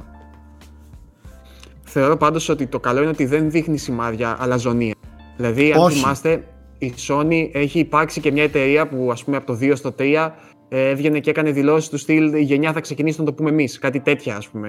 Ή θέλεις Ε, και δεύτερο μισθό. θέλεις Κουνταράκι ρε δεύτερο μαλάκα. Ναι, ναι, ναι. Κουνταράκι ρε μαλάκα. Έβγαινε τώρα εκεί πέρα το παλικάρι την άπλων έξω, άνοιγε εκεί τα φερμοάρ του και έλεγε έλα εδώ. Αυτά είναι που θέλουμε. Αυτά είναι τα ωραία. ναι, θέλετε Ε, δύο μισθούς για να αγοράσετε PlayStation 3 και τέτοια πράγματα. Το, Και το αξίζει. η κο- η κονσό- ναι, και το αξίζει. Και η κονσόλα μας γιατρεύει τον καρκίνο και τέτοια. Ναι, Για δεν να το βλέπουμε πάμε τέτοια, στις ευτυχώς. επικές Μου έχουν λείψει αυτές οι τρασίλες. Μην θυμηθούμε το όταν έβγαινε το Xbox One που έλεγε ο άλλος: Άμα θέλετε κονσόλα που να μην μπαίνει στο Ιντερνετ, θα πάρετε το 360. Μπράβο, Έχουν, ναι, σε αυτή τη και βιομηχανία έχουν υποθεί επικά πράγματα. Don Matrix Θεός. αυτό. Ο Don Matt. Ε, Ο Don ε, Matrix να, όμως εκεί δεν, δεν δεν το ήταν. έλεγε από τη. Δεν το έλεγε πώς το πω με τις μπάλες έξω, όπως ήταν η Sony. Το έλεγε στη φάση. Δεν ξέρω, παιδιά, τα έχω λίγο χαμένα. Ε, ε, συγγνώμη, ε, ε, Βλακόφατσα. εκεί δεν ήταν που η Microsoft έλεγε θέλουμε να φτάσουμε 2 δισεκατομμύρια χρήστες, κάτι τέτοια, ή 1 δισεκατομμύριο. Κάτι τέτοια αστεία. Εντάξει, εκεί τότε έλεγαν για τηλεοράσει. έλεγαν για ό,τι. Είχαν πει πώς υπάρχει σε κάθε γωνιά, ας πούμε, σε κάθε επιχείρηση. Ε, ε, πώς, water cooler, ρε, αυτό που βάζεις το ποτηράκι σου και σου ρίχνει νερό. Θέλουμε, λέει, το Xbox One να γίνει το νέο water cooler, να υπάρχει παντού. Έγινε, πέτυχε. το σχέδιο πήγε τέλεια. Με αναγκαστικό. Φυσικά ακόμα εκείνες, Kinect. τις, ε, ακόμα εκείνες τις δηλώσεις και εκείνες τις μέρες πληρώνει η Microsoft. Φυσάει και δεν κρυώνει. ναι. Ακόμα δεν έχει κρυώσει το, η φωτιά και δεν έχει σβήσει. Τέλος πάντων. Τέλος Ε, πάντων, ε, πρωτού προχωρήσουμε από τα οικονομικά, θέλω να πω και ακόμα ένα στοιχείο που μου έκανε πολύ μεγάλη εντύπωση. Ε, βλέπω στις περισσότερες εταιρείες, γιατί δεν ήταν μόνο οι εταιρείε μεγάλη, ήταν και η Capcom που έβγαλε τα οικονομικά της αποτελέσματα, EA, ήταν, έβγαλε ήταν και η γενικά η EA που περίοδος, τα ναι. έβγαλε. Ναι, επειδή τελειώνει το τρίμηνο, ουσιαστικά τα βγάζουν όλοι. Ε, θα σας πω ότι η Capcom είχε ε, αναλογία retail digital 60% κάτι τα εκατό σε αυτό το τρίμηνο και περιμένει για όλη τη χρονιά του χρόνου να φτάσει στο 80% digital των πωλήσεων. Ε, η Sony είναι, είναι πιο μοιρασμένη, είναι γύρω στα 50 κάτι από ό,τι θυμάμαι και η EA πάλι είναι γύρω στο 50 κάτι, αλλά με μερίδα του λέοντος τα οικονομικά της σαφέστατα από, Προς το το, digital. από τις υπηρεσίες της και τα, τα microtransactions, ξέρεις, ε, και Εντάξει, πωλήσεις το- μέσω... Η EA Ultimate- έβγαλε πάνω από Μισό ένα λεπτό. δισεκατομμύριο. Ναι. Από Το το Ultimate Team είναι. Εντάξει. Ω, ένα σωστό, κάτω-κάτω. σωστό. Μόνο το, FIFA, μόνο το FIFA είναι μια οντότητα ολόκληρη. Ε, πού θέλω να καταλήξω, και η Microsoft το ίδιο φυσικά. Ε, η Nintendo, παιδιά, έχει το ασύλληπτο για την εποχή μας 77% retail. Για το, το οποίο είναι ε, τραγικά μεγάλο ποσοστό και είναι ε, εναντίον όλης της υπόλοιπης βιομηχανίας. Και φυσικά χαμένη η Nintendo γι' αυτό, έτσι, δεν είναι οι άλλοι που είναι χαζοί. Ε, Σημαίνει πιστεύω ότι το θα e-shop πρέπει της να- δεν δουλεύει καλά. ναι, ναι, ναι. Σκέψτε ότι τα μεγαλύτερα έσοδα, παιδιά, των άλλων εταιριών είναι από royalties που, από παιχνίδια που πουλάνε στο, στο ε, PSN Store, και- στο PS Store κτλ. Καταρχάς δες το σαν user interface. Ανοίγεις το switch. Εντάξει, για να δεις τι έχει το switch, μπαίνεις στο μενού. Για να δεις τι βγαίνει στο switch καινούριο πρέπει να πας σε ένα κουμπάκι μικρό κάτω που είναι εκείνη η σακουλίτσα του store, να μπεις μέσα, να κάνει ένα λεπτό loading και μετά να μπεις μέσα και να αρχίσεις να βλέπεις πάλι με αργό loading αργά αργά. Μπαίνει σε PlayStation, ειδικά σε Xbox και σου τα έχει εδώ στα μούτρα Το όλα. Xbox είναι το, η μόνη κονσόλα που έχει διαφημίσεις. Φαντάζομαι Free διαφήμισης game. που ανοίγεις σου λέει εκτόσει. Free games, ε, εκπτώσεις τε- 30-40%, new on Xbox, ε, new ε, Game Pass, ε, ε, βαράνε όλα στα μούτρα σκάνε. Ε, ακόμα και από Ε. αυτό βλέπεις ότι είναι πίσω. Από την άλλη, Σίγουρα. Πάντως να πω ότι το 77% δεν είναι όλων των εταιριών, είναι μόνο για τα παιχνίδια της Nintendo. Έτσι. ναι, οκ. Για τα οκ. παιχνίδια της Nintendo. Ε, τα οποία Πάντως εγώ λειτουργεί- είναι, η Nintendo είναι η πιο digital κονσόλα μου. Ε, ξέρεις, ποιο, ξέρεις, νομίζω ότι ένα, ένας λόγος που νομίζω δεν έχει τόσο μεγάλη ε, απήχηση το δι- διαδικτυακό κομμάτι της είναι ότι έχει πολύ μικρή μνήμη. Και αυτό. Η κονσόλα. Εντάξει, φτηνίσανε. Φτηνήσανε Ναι, οκ, τα- αλλά και οι πάλι κάρτες, ένα, αλλά- ας πούμε, η μικρότερη Όταν, όταν ο ηλικία Nike στην λέει οποία φτηνήσανε, παίρνει- να ξέρεις θέλω να το φιλήσω στο στόμα. Nike, αν ξαναπείς φτηνήσανε, θα μπω μέσα στην οθόνη, μέσα εκεί θα έρθω στην, στην πάφο και θα, και θα αρχίσω να σου κάνω έρωτα μπροστά στην οθόνη. Ξαναπες το άλλη μία. Φτηνήσανε, πες το. Φτηνήσαν. εντάξει, το διόρθωσες, εντάξει. Το σωσες. Έλα Γιώργο, sorry. Τέλος πάντων, πιστεύω ότι αν ε, ε, με ένα μελλοντικό Switch ή οτιδήποτε έχει μεγαλύτερη μνήμη από το πακέτο του, out of the box που λένε, ε, θα αυξηθεί και η, το ποσοστό ας πούμε, αυτών που κατεβάζουν. Κοίταξε Και Γιώργο, θυμάμαι το- ισχύει πολύ το αυτό που reward. λες. Με 30 γίγα δεν, ε, δεν, μπο- δεν πας πουθενά. Εν τω Ναι. μεταξύ, Όχι, δεν παιδιά, συγχωρέστε μου που θα σας διακόψω, αλλά πρέπει να πω κάτι για τον Γιώργο Πρίτσκα, το οποίο το σκεφτόμουν τώρα. Εγώ έχω τις ειδήσεις ανοιχτές εδώ μπροστά στον υπολογιστή. Και εσύ είσαι Nintendo, φίλε, στη φιλοσοφία. Έχω τις ειδήσεις και τα νούμερα μπροστά μου σημειωμένα στον υπολογιστή και εσύ τα έχεις στο μπλοκάκι, ρε φίλε. Και σε παρατηρούσα και στην E3, παιδιά, μέσα Είναι στο το press χαρτάκι conference πάντα. της Microsoft, ε, εγώ έβλεπα και τα σημείωνα στο κινητό μου, λέω για να δω κτλ. Όχι τα σημείωνα, έλεγα κάτσε να ψάξω να δω τι μας έδειξαν. Μετά, όταν γυρνάγαμε το reaction video. Και ο Γιώργος λέει: Δεν χρειάζεται. Και κάνει μία το μπλοκάκι του έτσι και τα έχει γραμμένα όλα.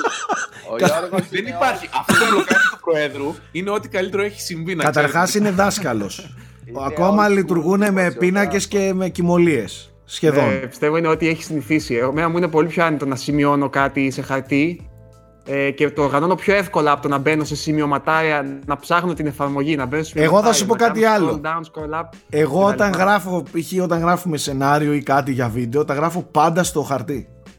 Δεν μπορώ να Ε, και γράφω εγώ στον δεν το υπολογιστή. συζητάω. Αυτό δεν το συζητάω, παιδιά. Ναι. Είναι, δεν μπορώ με τίποτα να λειτουργήσω. Δυσκολεύομαι Σε κινητό, πολύ ιδίως να με γράφω. τίποτα. Σε Όχι, κινητό. όχι, όχι.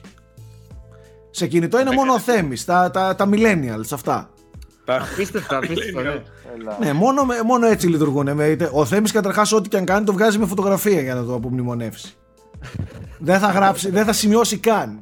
Καταλαβες; Ναι, ναι. Δηλαδή, αν πεις. Είναι, λέμε, είναι, έχει μπει, έχει ενσωματωθεί στη φύση μας, φίλε. Πες, αυτό το πες, σημείο. δε- πες δηλαδή ότι θες να μετρήσεις ένα κομμάτι τείχου για να βάλεις ένα καναπέ και θέλεις ξέρω εγώ 80 εκατοστά. Δεν θα πάει να γράψει 80 στο κινητό 80 cm. Θα βγάλει φωτογραφία το τείχο και θα πάει να σημειώσει εκεί πάνω 80. Παιδιά, το καλύτερο είναι να, να πεις στη Siri να σου κρατήσει τη σημείωση. Hey Siri, take a note και να το ναι, πεις ναι. μετά. Δεν την Πολιτική έχουμε τη Siri. παγκοσμία Δεν την έχουμε τη Siri. Ε, για άλλους είναι η Siri. Siri. Τέλος πάντων, αυτή τη μικρή παρένθεση ήθελα να σας πω ότι όπως και η Nintendo πουλάει retail, έτσι και ο πρόεδρος που παραμένει στο χαρτί είναι original. Hardcore άνθρωπος, όχι gamer. Εντάξει. Εντάξει, Retail και, για και πάντα. το λες και hardcore, το, το λες και κολόγερο παράξενο. που πηγαίνει και ζητάει τα... Ε, και εν τω μεταξύ με κάνει να, φαίνομαι, να αισθάνομαι πολύ γέρος τώρα γιατί έγραψα και ένα άρθρο για τα περιοδικά πριν Είναι μερικές καλά, Νιώθω τελείως out of place, out of line, ξέρεις. Σαν επισκέπτης νιώθω. Ο Γιώργος καταρχάς πάει Βάλε παίρνει μαζί. ακόμα εφημερίδες. για να βρει τα DVD μέσα. Για να δει καμιά ταινία. DVD, πω πω. Λοιπόν, ε, Αυτά. Μπορείς να συνεχίσεις με τις σημειώσεις σου. Όχι, αυτό ήταν. Απλά μου έκανε εντύπωση το ότι σε, σε αντίθεση με όλη τη βιομηχανία, η οποία αυξάνει και αυξάνει συνεχώς τα ποσοστά της του digital, ε, η Nintendo παραμένει ασύλληπτα retail, μια retail εταιρεία. Ίσως έχει να κάνει με το κοινό είναι παιδιά και τα παιδιά συνήθως θέλουν. ε, Δεν έχουν κάρτα; δισκα- Ναι, ναι. Πάνε Δεν από έχουν, κατάστημα ε, και τα παίρνουν τραπεζικά επίσης και τέτοια. Λειτουργούν πολύ καλά ως δώρα και το δώρο το παίρνει συνήθως από κατάστημα, ας πούμε. Τέλος πάντων, υπάρχουν πολλοί παράγοντες που συνεισφέρουν στο ότι η Nintendo αυτή τη στιγμή έχει 77% retail, που είναι ασύλληπτο ποσοστό για εταιρεία ενέτη 2020. Ενδιαφέροντα Ε, νούμερα. Ναι, και είμαι σίγουρος ότι μέσα στους στόχους της είναι να αυξήσει όμως το ποσοστό, γιατί εννοείται ότι στις εταιρείες το αγνό κέρδος είναι εκεί πέρα. Είναι στα, στο digital. Και της Ναι, Nintendo γιατί της δεν έχει κοστίζει πληρώσει πολύ λεπτάκι, περισσότερο. Τίποτα. Γιατί το cartridge, ειδικά Σωστό, σωστό. το 30 διάρι του Witcher, κοστίζει πολύ περισσότερο από ένα Blu-ray. Ναι. ναι. Και έχει μικρότερο περιθώριο κέρδους εκεί. Ισχύει. Για να κλείσουμε και το, το κομμάτι αυτό, η μόνη εταιρεία που έβγαλε κάποιες μικρο... ήταν η Nintendo από τις μετόχους, από την συνέντευξη. Υπάρχει μια ενημέρωση των μετόχων την επόμενη μέρα πάντα, που μπορείς να κάνουν ερωτήσεις, αλλά επειδή οι μέτοχοι είναι συνήθως ψηλά άσχετοι, ε, δεν έχει πολύ ενδιαφέρον. Ναι, το μόνο που προέκυψε είναι ότι η ταινία Mario ε, προ- είναι προγραμματισμένη κανονικότητα και προχωράει για 2022. εγώ θα, θα κάνω και το δικηγόρο του, όχι το δικηγόρο του διαβόλου, είναι πιστεύω ηλίου φαϊνότερο ότι μαζί με την ταινία είναι πολύ πιθανό να υπάρχει και ένα μεγάλο Μάριο παιχνίδι εκείνη τη χρονιά, 2022 και πολύ καλά πάει φαίνεται και το Universal Theme Park που κάνει με τη Universal τέλος πάντων στο το Super Nintendo World, δεν ξέρω, κάπως έτσι λέγεται, που θα ανοίξει στην Ιαπωνία για αρχή πριν τους Ολυμπιακούς Αγώνες και Είναι θα έρθει και, και σε άλλες. Ολυμπιακή. Ναι, ναι, και θα έρθει Και και, η σε άλλες. Ολυμπιακή. Ναι, είναι για πίτε θα ανοίγουν πριν τους Ολυμπιακούς για να τραβήξει ακόμα περισσότερο κόσμο. Και επειδή η Nintendo δεν έχει πολλά stores παγκοσμίως, άνοιξε πέρα από αυτό που είχε στη Νέα Υόρκη, που είναι το, το ξακουστό της μαγαζί της Νέας Υόρκης, άνοιξε φέτος στο Τόκιο. Δεν είχες στην Ιαπωνία, το διανοήσετε λίγο. Δεν είχε Nintendo Store σε ολόκληρη την Γιατί Ιαπωνία. η Nintendo America σκέφτεται διαφορετικά. Έτσι, είναι έτσι. πιο- Α, Όχι, και γι' αυτό γιατί η διάβασα κάτι Nintendo, πολύ γιατί η ενδιαφέρον. Nintendo America στην Αμερική μιλάμε για Ναι. καταναλωτισμό, όχι μαλακίες. Ναι, ναι. Ε, ε, και Έτσι. αυτό, ναι, ενώ σκέφτεται, Ε. ξέρει τι. Παιδιά, το παιδιά kit. μία, μία πολύ μικρή παρένθεση. Μιλάμε εμείς τώρα για καταναλωτισμό και τέτοια. Και βλέπεις τώρα, ε, α, ε, αν δείτε για παράδειγμα ένα κανάλι όπως είναι του Mr. Beast που πηγαίνουν σε καταστήματα για να κάνουν αγορές. Και μπαίνουν σε πολλών ειδών καταστήματα, είτε είναι με φαγόσιμα είτε είναι με ηλεκτρονικά κτλ. Δεν τους νοιάζει η ομορφιά και το τέτοιο. Είναι, είναι πώς, πώς μπαίνει στους διαδρόμους των IKEA όλα. Όχι, όχι το, το εμπορικό IKEA, πίσω στις αποθήκες μέχρι πάνω τα μακαρόνια, μέχρι πάνω τα PlayStation. Δεν είναι ξέρω εγώ στολισμένα, α εδώ ένα PlayStation και κάτω θα τα βρείτε ή θα σας το φέρουμε εμείς. Μιλάμε σαν για... μπακάλικο, έτσι. Τα, πα- τα πετάνε σαν μπακάλικο και σου λέει πάρε ρε μαλάκα πάρε. Το Δεν- σοκ αυτό το είχαμε πάθει και με τον Μπρίτσκα. Είχαμε μπει σε ένα σούπερ μάρκετ. Το θυμάσαι, Γιώργο; Ναι, ναι. Και είχε. Όπως πήγαινε στα ψυγεία, τώρα, άμα πας εκεί πέρα, ξέρω, άμα πας σε ένα ελληνικό σούπερ μάρκετ στα ψυγεία, έχει, ξέρω εγώ, τα αλλαντικά όλα μαζί. Εκεί πέρα ήταν ένα ψυγείο σαλάμια. 500 κιλά σαλάμια από δίπλα, κασέρια. Παιδιά ήταν γιγαντιαίο. Ένα απλό σούπερ μάρκετ είχε μέσα τόνους φαγητού. Ναι, εκεί, εκεί το, το δουλεύουν αλλιώς. Γι' αυτό και το store είναι πολύ πιο σημαντικό στην Αμερική από ότι στην Ιαπωνία. Ι- Ισχύει ότι έχει μια λογική το ότι εκεί άνοιξε πρώτο εννοείς. Ναι, ναι, ναι. Άνοιξαν επιτέλους και στο Τόκιο, το οποίο είναι ένα κανονικό store ε, και είχε τέτοια απήχηση που ε, παίρνεις εισιτήριο για να μπεις. Ε, ναι. Ε, γιατί δεν, δεν- έχει συγκεκριμένη χωρητικότητα τέλος πάντων. Να σου και πω κάτι, άμα αυτά, εξαντληθεί- α- αυτά της Nintendo Ναι, να σου δεν πω γίνονται κάτι. απλά. Δεν Ε, γίνονται. να σου πω, είπαν υπάρχουν- ότι θα ανοίξουν και αλλού πλέον, μετά Ναι. από αυτή την επιτυχία τέλος πάντων. Λογικά θα ανοίξουν ένα στην Ευρώπη και ένα στην Αμερική ακόμα. Θα σου πω τι Θέλω να γίνεται με την πιστεύω. Nintendo. Θεωρώ ότι πολλές φορές μέσα της νιώθει λίγο Apple. Το έχει λίγο μέσα της. Στην ψυχή της έχει μια, μια κρυφή Apple ε, ενοχή. Θέλει να Ε, το... Είναι λίγο diva κοίταξε. σε πολλά Έχει θέματα. μεγάλη Ναι, ιστορία. ναι, είναι, ξέρεις τι, δεν ξέρω αν το λες Μεγάλη Diva. Ε, έχει πολύ μεγάλη ιδέα της εικόνας της. Την προσέχει πάρα πολύ. Δεν θέλει Ναι, σε εννοείται. καμία περίπτωση και αν- αν θυμάσαι από τον Iwata ακόμα και όταν την κατηγορούσαν ότι δεν μπαίνει στα smartphones, δεν θέλει να συνδέσει καθόλου το όνομά της με οτιδήποτε ε, φτηνό ή ξέρεις, ε, ευτελές. Καταρχάς για να, Θέλει, για να λέμε Όταν είναι Nintendo, το όνομά της ξέρεις να είναι συνοδευμένο από ποιότητα που μπορεί να είναι λίγο ακριβό, θεωρητικά ας πούμε, αλλά ξέρεις ότι είναι ποιότητα. για να λέμε και στον κόσμο πράγματα που έτσι εμείς βλέπουμε λίγο περισσότερο από, από το μέσο όρο που ασχολείται με το gaming.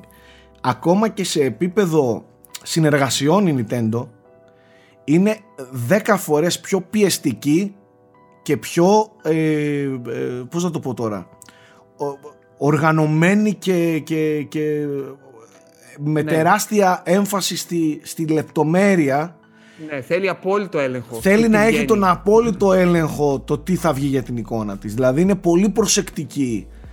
Ε, Αν πει, πεις π.χ. να κάνεις ένα, μια συνεργασία, ένα βίντεο ή ένα κάτι με την Nintendo, δεν είναι ok εντάξει, μια χαρά πάμε. Το ελέγχει πολύ, το ψάχνει πολύ. Ε, εμένα και κάτι που εκτιμώ και νομίζω έχει να κάνει με αυτή την κουλτούρα που είναι ίσως λίγο παραδοσιακή και γι' αυτό είναι έτσι. Γι' αυτό και δεν γιγαντώθηκε ποτέ η Nintendo. Η Nintendo θα μπορούσε σε εποχές Wii και DS ας πούμε να έχει ανάπτυξη ασύλληπτη έτσι. Ναι, Να ναι, πει, ισχύει, θα, ισχύει. θα εξελιχθώ, θα πάω παντού. Όπως έγινε η Disney στην πορεία ας πούμε. Ε, η Nintendo όμως δεν το έκανε ποτέ και νομίζω είναι πολύ προσεκτική στο πώς αναπτύσσεται. Ακόμα και στο πώς θα πάρει ε, νέους developers, ε, στο πώς θα κάνει νέες συνεργασίες. Ε, τα νέα της εργοστάσια, οτιδήποτε.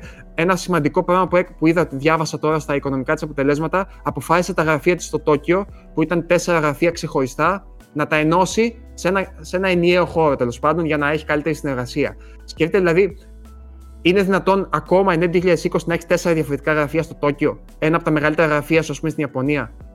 Πάει πολύ αργά γενικά, αλλά πάει πολύ αργά γιατί είναι υπερβολικά προσεκτική σε κάποια πράγματα. Ναι, ναι, ναι, και, ξέρεις, οι Ιάπωνες επειδή είναι πολύ της παράδοσης, σαν, σαν, σαν κουλτούρα, σαν λαός, ε, νομίζω ότι το έχουν, σαν ιερό ας πούμε το έχουν αυτό το πράγμα. Δηλαδή δεν είναι, δε, δεν είναι χρήματα και νούμερα για την Nintendo.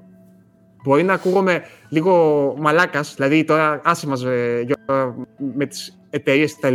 Ισχύει, εταιρείες είναι που θέλουν το κέρδος. Αλλά οι άνθρωποι αυτοί που δουλεύουν 30-40 χρόνια και έχουν χτίσει την Nintendo. Τώρα, ναι, ο, νομίζω ο ότι Miyamoto, είναι. Ναι. Αυτοί Ναι. την έχουν χτίσει, ρε παιδιά. Από, από, το 80, από το 80 δηλαδή που έγινε εταιρεία βιντεοπαιχνιδιών, αυτή την έφτιαξαν. Είναι δικιά τους εταιρεία. Δεν δέχομαι, ας πούμε, ότι είναι απλά νούμερα για αυτούς. Έτσι, μιλάμε ότι είναι στο DNA τους, είναι σαν τρόπο ζωής, έχουν συνδέσει το όνομά τους και την εικόνα τους με αυτό και γενικότερα ε, αφήνουν μια κληρονομιά που είναι πολύ πολύ συγκεκριμένη. Και πιστεύω ότι έχουν ένα άγχος έξτρα τώρα που αυτή η γενιά φεύγει σιγά σιγά. Την Είναι απάντηση 60 την έδωσες πλέον. μόνος σου, Γιώργο, καταρχάς. Μιλάμε για εταιρεία που το 96%-97% είναι το Switch. Ναι. Ε, Ναι, αυτοί, είναι το Switch. αυτοί δεν έχουν και πολλά περιθώρια λάθους. Όχι. Τώρα κάνουν δειλά, δειλά βήματα για να γίνει με τα theme parks και τις ταινίες λίγο να ανοιχτούν και σε άλλα πράγματα, ας πούμε, κατάλαβες; Ε, Ε, γιατί μέχρι στιγμής είναι 100% αμυγός το Switch. Ό,τι Το και gaming. να πάει λάθος στο Ναι. Xbox είναι το 10%. Ναι. Ό,τι και να πάει λάθος, ρε παιδί μου, το καταστρέφει αύριο το καίει το Xbox, είναι 10% ζημιά. Όχι, Η ναι, δεν είναι Nintendo τίποτα. χω- με, κακό, με κακή πορεία δεν υπάρχει Nintendo. Κα- καταστρέφεται. Γι' αυτό και καμιά φορά πρέπει να είμαστε λίγο πιο. Ε, να έχουμε μεγα- μάλλον κατανόηση, όχι να είμαστε ανεκτικοί. Δεν χρειάζεται να είναι κανείς ανεκτικός απέναντι σε εταιρείες. Απλά να έχουμε κατανόηση του γιατί λες δεν ρίχνουν τις τιμές. Μιλάμε για μια εταιρεία που αν το Switch ας πούμε, δεν πήγαινε καλά, ε, δεν θα μπορούσε να συνεχίσει. Ε, και για μια εταιρεία που πέρασε το Wii U που πούλησε 13 εκατομμύρια, το οποίο είναι ελάχιστο νούμερο. Και είχε παρόλα το αυτά. 3DS όμως. Είχε Ναι, είχε το 3DS ευτυχώς, ευτυχώς, αλλά παρόλα αυτά και στις αποτυχίες της, χάρη σε αυτές τις κινήσεις που κάνει και στο, στο πόσο συντηρητική είναι ουσιαστικά, Ναι. ε, Έχει- επιβιώνει με άνεση. Έχει περιθώριο Επιβιώνει με άνεση λάθος. Για να, για να δοκιμάσει για κάτι επόμενο, ας πούμε. Έχει, περι- έχει καβάτζα που λέμε. Ναι, Δημιουργεί ναι. καβάτζα με τις επιτυχίες της προηγούμενε. Έτσι, γιατί ε, η ρευστότητα που είχε με το Wii και το DS ήταν ασύλληπτη. Ασύλληπτη, Μιλάμε ότι ασύλληπτη. είχε δύο ταυτόχρονα μηχανήματα που πούλησε το ένα 150 εκατομμύρια και το άλλο 100 εκατομμύρια. Ταυτόχρονα. δηλαδή συνολικά 250 εκατομμύρια σε μια πενταετία.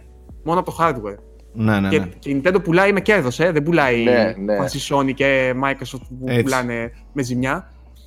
Δεν θα το ξεχάσω Και- το, Με το ζημιά πουλάνε Wii U. τσίμα-τσίμα. Ναι, όχι, ναι. Με ζημιά πουλούσε η Sony για χρόνια. Για πολλά χρόνια. Το PS3 το πουλούσε με ζημιά. Δεν θα το ξεχάσω, διορθώστε με αν κάνω λάθος. Το Wii U της κόστιζε 30 με 40 ευρώ για να το κατασκευάσει και το πουλούσε 200 τόσο. Πολύ πιθανό, δεν θυμάμαι. Ναι, Δεν θυμάμαι ε, ακριβώς, μπορεί να αλλά ήταν αν λίγο σκεφτούμε- παραπάνω, ναι, λίγο παρακάτω. ε, Ναι, νομίζω το ακριβό ήταν το Gamepad στο Wii U. Ναι, το ναι, ναι. υπόλοιπο ήταν ε, το Ναι, Wii ουσιαστικά. Ναι, ναι, ναι. ναι. Ε, και μια μικρή τελευταία λεπτομέρεια που διάβασα και μου άρεσε πολύ. Ε, όταν λέει πήγε ο, ο Reggie στην ε, Nintendo of America, έβαλε stop στη διαδικασία που είχε η Nintendo για κάποιο λόγο τότε που λέγαμε την- στην προηγούμενη εκπομπή ότι η βιομηχανία ήθελε να οριμάσει και να δείχνει πιο σκοτεινή κτλ.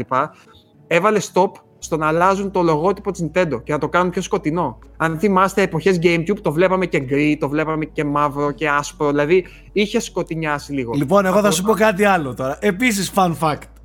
Πάνω σε αυτό πες. με το λογότυπο.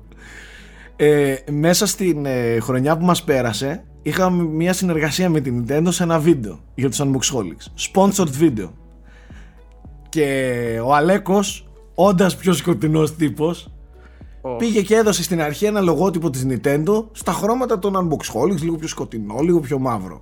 Το έστειλε όλο πίσω και ήρθε με οδηγίες και έδωσε τον κωδικό του χρώματος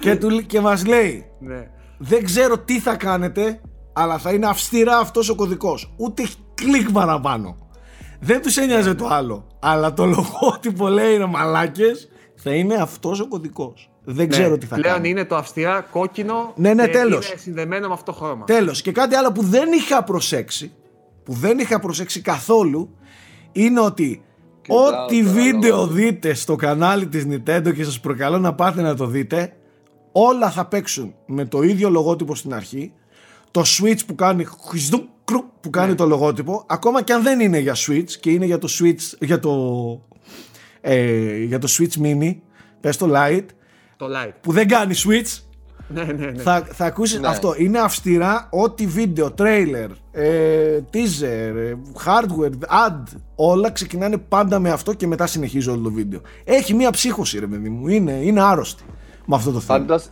κοιτάζω τώρα συσκευασίες εδώ και ναι μεν υπάρχει αυτή η γραμματοσυρά, αλλά δεν είναι όλα τα λογότυπα Nintendo κόκκινο. Δηλαδή στο, στο Zombie U, το Wii U Launch Day Pack, είναι γκρίζο το Nintendo λογότυπο. Ναι, Και μπορεί, στο- δεν ξέρω.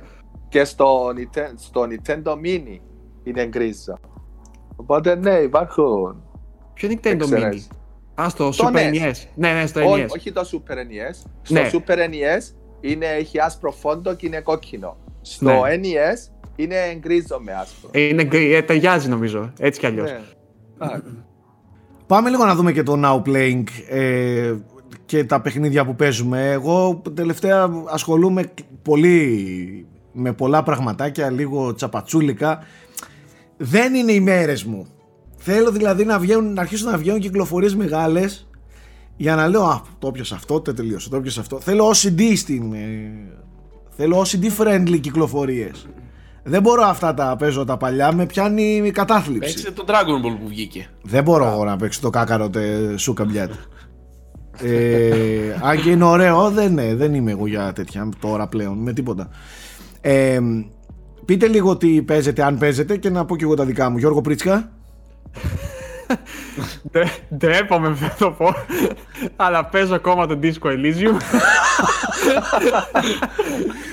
ε, παιδιά, εντάξει, έλειπα και πολλές μέρες. Είμαι και εν μέσω μετακόμισης, οπότε δεν έχω πολύ χρόνο. Ε, αλλά ναι, παίζω ακόμα το Disco Elysium. Περιμένω να ξεκινήσω αυτό καταραμένο το, το Death Stranding και έχω αγορασμένο και στο Switch μου να με περιμένει για τα βράδια το Kentucky Route Zero επιτέλους Το πήρα στο που Switch. ολοκληρώθη- Ναι, ναι. Ε, και πιστεύω ότι στην, στην επόμενη εκπομπή θα έχω κάτι να σας πω. Τουλάχιστον για το τέλος του Disco Elysium. Γιώργο, με το Disco Elysium είσαι σαν τους γευσιγνώστε. Έχει μια γουλιά κρασί και τη βασανίζεις σε 10 και, χρόνια. και, και ξέρεις ποιο είναι το θεϊκό, ότι μου αρέσει πάρα πολύ. Αλλά παιδιά δεν βρίσκω Δεν δεν τελειώνει. παιχνίδι που Δεν μπορείς να τελειώνει. παίξεις ένα μισάωρο. Να πεις θα το- Είναι θα και το βάλω. μεγάλο. Ξέρεις τι, Είναι, έχω παίξει σίγουρα. ε, Νομίζω το Steam μου λέει 27-28 ώρες, αλλά εγώ νομίζω ότι είναι περισσότερες. Τέλος πάντων δεν ξέρω. Αλλά έχω παίξει σίγουρα τόσες. Και είμαι, είμαι όντως στο τελευταίο κομμάτι. Ε, έτσι, έτσι φαντάζομαι δηλαδή. Γιατί πλέον όλα αρχίζουν και δένουν. Ε, οπότε πιστεύω να σας έχω μια όψη γενικά για το παιχνίδι την επόμενη φορά. Κοίτα Γιώργο μέχρι να το τελειώσει και στήκαμε. δηλαδή θα, Και φτάσει, τίποτα άλλο, έχω θα το έχουμε άπειρα τελειώσει πράγματα να εμείς παίξω μετά. ναι, ναι. ε, Θέμη εσύ παίζεις κάτι. Εγώ, φίλε, είμαι το emoji αυτό το. Τίποτα. Ε, Δεν ε, θυμάμαι- δεν κάπου, θυμάμαι πώς κάτι συγγνώμη έρχεται. λίγο. κάπου πάει το μυαλό μου γιατί, αλλά τέλος πάντων. Ε, Nike Ferrari. Εγώ ολοκλήρωσα το, το Metro Exodus. Α, για πες λίγο. Εν τέλει, στην αρχή με απογοήτευσε πολύ περισσότερο. Εν τέλει, Είχε Ε, καλό τέλος. Αυτό το είχα πει και εγώ. ναι, το τελευταίο του στάδιο είναι, ξέρεις, πάλι Ήτανε στα καλό. κλασικά Ήτανε μονοπάτια. καλό, ναι, ναι. Οπότε λίγο το έσωσε.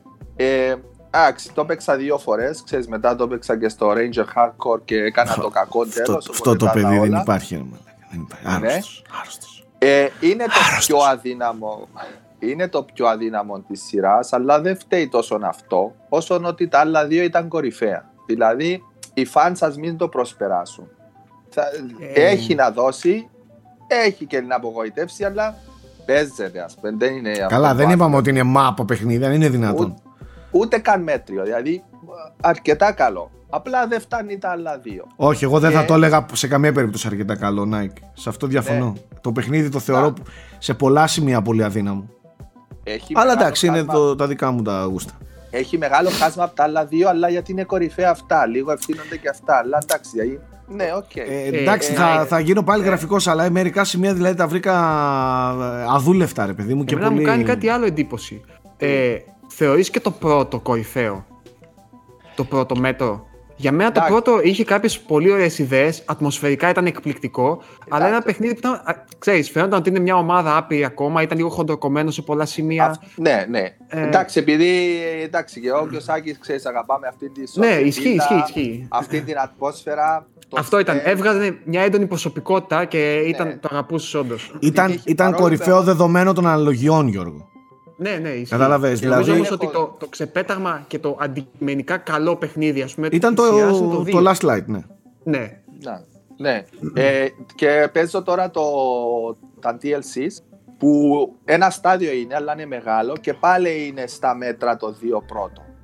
Είναι μια παράλληλη ιστορία Μμμ. που συνέβη και στο Exodus. Είναι ωραίο, ατμόσφαιρα εκεί, ξέρω εγώ. Και σε μία εβδομάδα βγαίνει και το εκπο- επόμενο το expansion που θεωρώ και αυτό θα είναι σε εκείνα τα κομμάτια. Ε, όσοι πήραν την Aurora Edition και έχουν θέμα με το Season Pass, με το, ο συμ- α, το κουπόνι που υπάρχει μέσα, αν γκουγκλάρουνε, έχει, έχει βγάλει η 4A, ε, έχει βγάλει λύση. Πας κάπου σε ένα επίσημο site, βάζεις το, το κωδικό που δεν σου δουλεύει και αυτόματα σου, σου δίνει ένα κωδικό που δουλεύει. Μου έτυχε, έτυχε σε ένα γνωστό μου που πήρε τώρα την Aurora, ε, επηρεάζονται τα ευρωπαϊκά και τα ρωσικά αντίτυπα. Αυτά. Μάλιστα. Ε, εγώ παίζω λίγο απ' όλα. Πιο πολύ ασχολούμαι με το Switch. Ε, συγκεκριμένα παίζω λίγο όσο μπορώ το Obra Dinn. Συνεχίζω έτσι λίγο και λύνω. Ε, συν- ε, αγόρασα το κεντάκι αλλά δεν το έχω ξεκινήσει ακόμη Γιώργο ε, παίζω με την ε, Ραφαέλα την κόρη μου Unravel 2 στο, στο Switch Α, για πες. co-op, Ε, co-op, ναι. co-op, Ιδανικό. το οποίο, το οποίο είναι πάρα πολύ ωραίο για το co-op και τα λοιπά. Έχω παίξει μαζί τις δύο ώρες. Μέχρι στιγμής κάνουν τα ίδια και τα ίδια. Ενώ δουλεύει πολύ ωραία, είναι πολύ γλυκό, είναι πολύ όμορφο, άμεσο, ε, έχει κάποιες έξυπνες ιδέες στην αρχή, μετά βλέπω ότι παίζω ξανά το ίδιο και το ίδιο παιχνίδι. Δεν έχει κάποια Εκεί- εξέλιξη. Σε σχέση με το πρώτο, ας πούμε, έχει. Ε, Το πρώτο είχε Διαφορά, πολύ. ας Το, πούμε, πρω- έχει. το πρω- θα σου πω, το πρώτο ε, είχε, είχε ωραίο, ωραία εξέλιξη. Είχε ωραία πρόοδο gameplayακά. Ε, η, τα, η πλα- τα platform στοιχεία σιγά σιγά από απλό jump άρχιζε να γίνονται λίγο πιο πολύπλοκο να μπαίνουν μέσα γρίφοι κτλ. Αυτό, αν και έχει πολύ ωραίους μηχανισμούς με το co-op και τις κλωστές που τις ενώνεις μεταξύ σου, δημιουργείς τραμπολινάκια, χαζομαρίτσες τέτοια που είναι πολύ ωραία, βλέπω ότι συνεχ... πολύ γρήγορα επαναλαμβάνεται, κατάλαβες. Ε, βέβαια ακόμα έχω παίξει πολύ λίγο, είμαι κοντάς στις δύο ώρες. Περίμενα Ε, πόσο κάτι... Είναι μεγάλο; Δεν ξέρω. Μπορεί να μην είναι και... μπορεί να... Το πρώτο δεν ήταν πολύ μεγάλο. Ήταν Το πρώτο ήταν 4 ώρες, ώρες, το είχα παίξει με την Αλίνα. Το... Παραπάνω ήταν night. Νομίζω 5-6. Μπορεί να ήταν και 5-6. μπορεί, δεν ξέρω, Μπορεί, δεν μπορεί ξέρω. να Ήθελε ήταν. 45 λεπτά το στάδιο. Απλά- 7-8 στάδια. Απλά ρε φίλε, ε, δεν νιώθω ότι λίγο, λίγο χωλαίνει. Είναι, λίγο, είναι καλό, αλλά χωρίς να, πε- να δώσει κάτι, κάτι παραπάνω. Όταν το τελειώσω θα πω περισσότερα. Εντάξει, γε- Γενικά, έτσι κι αλλιώς πέρασε λίγο παρατήρητο δυστυχώς.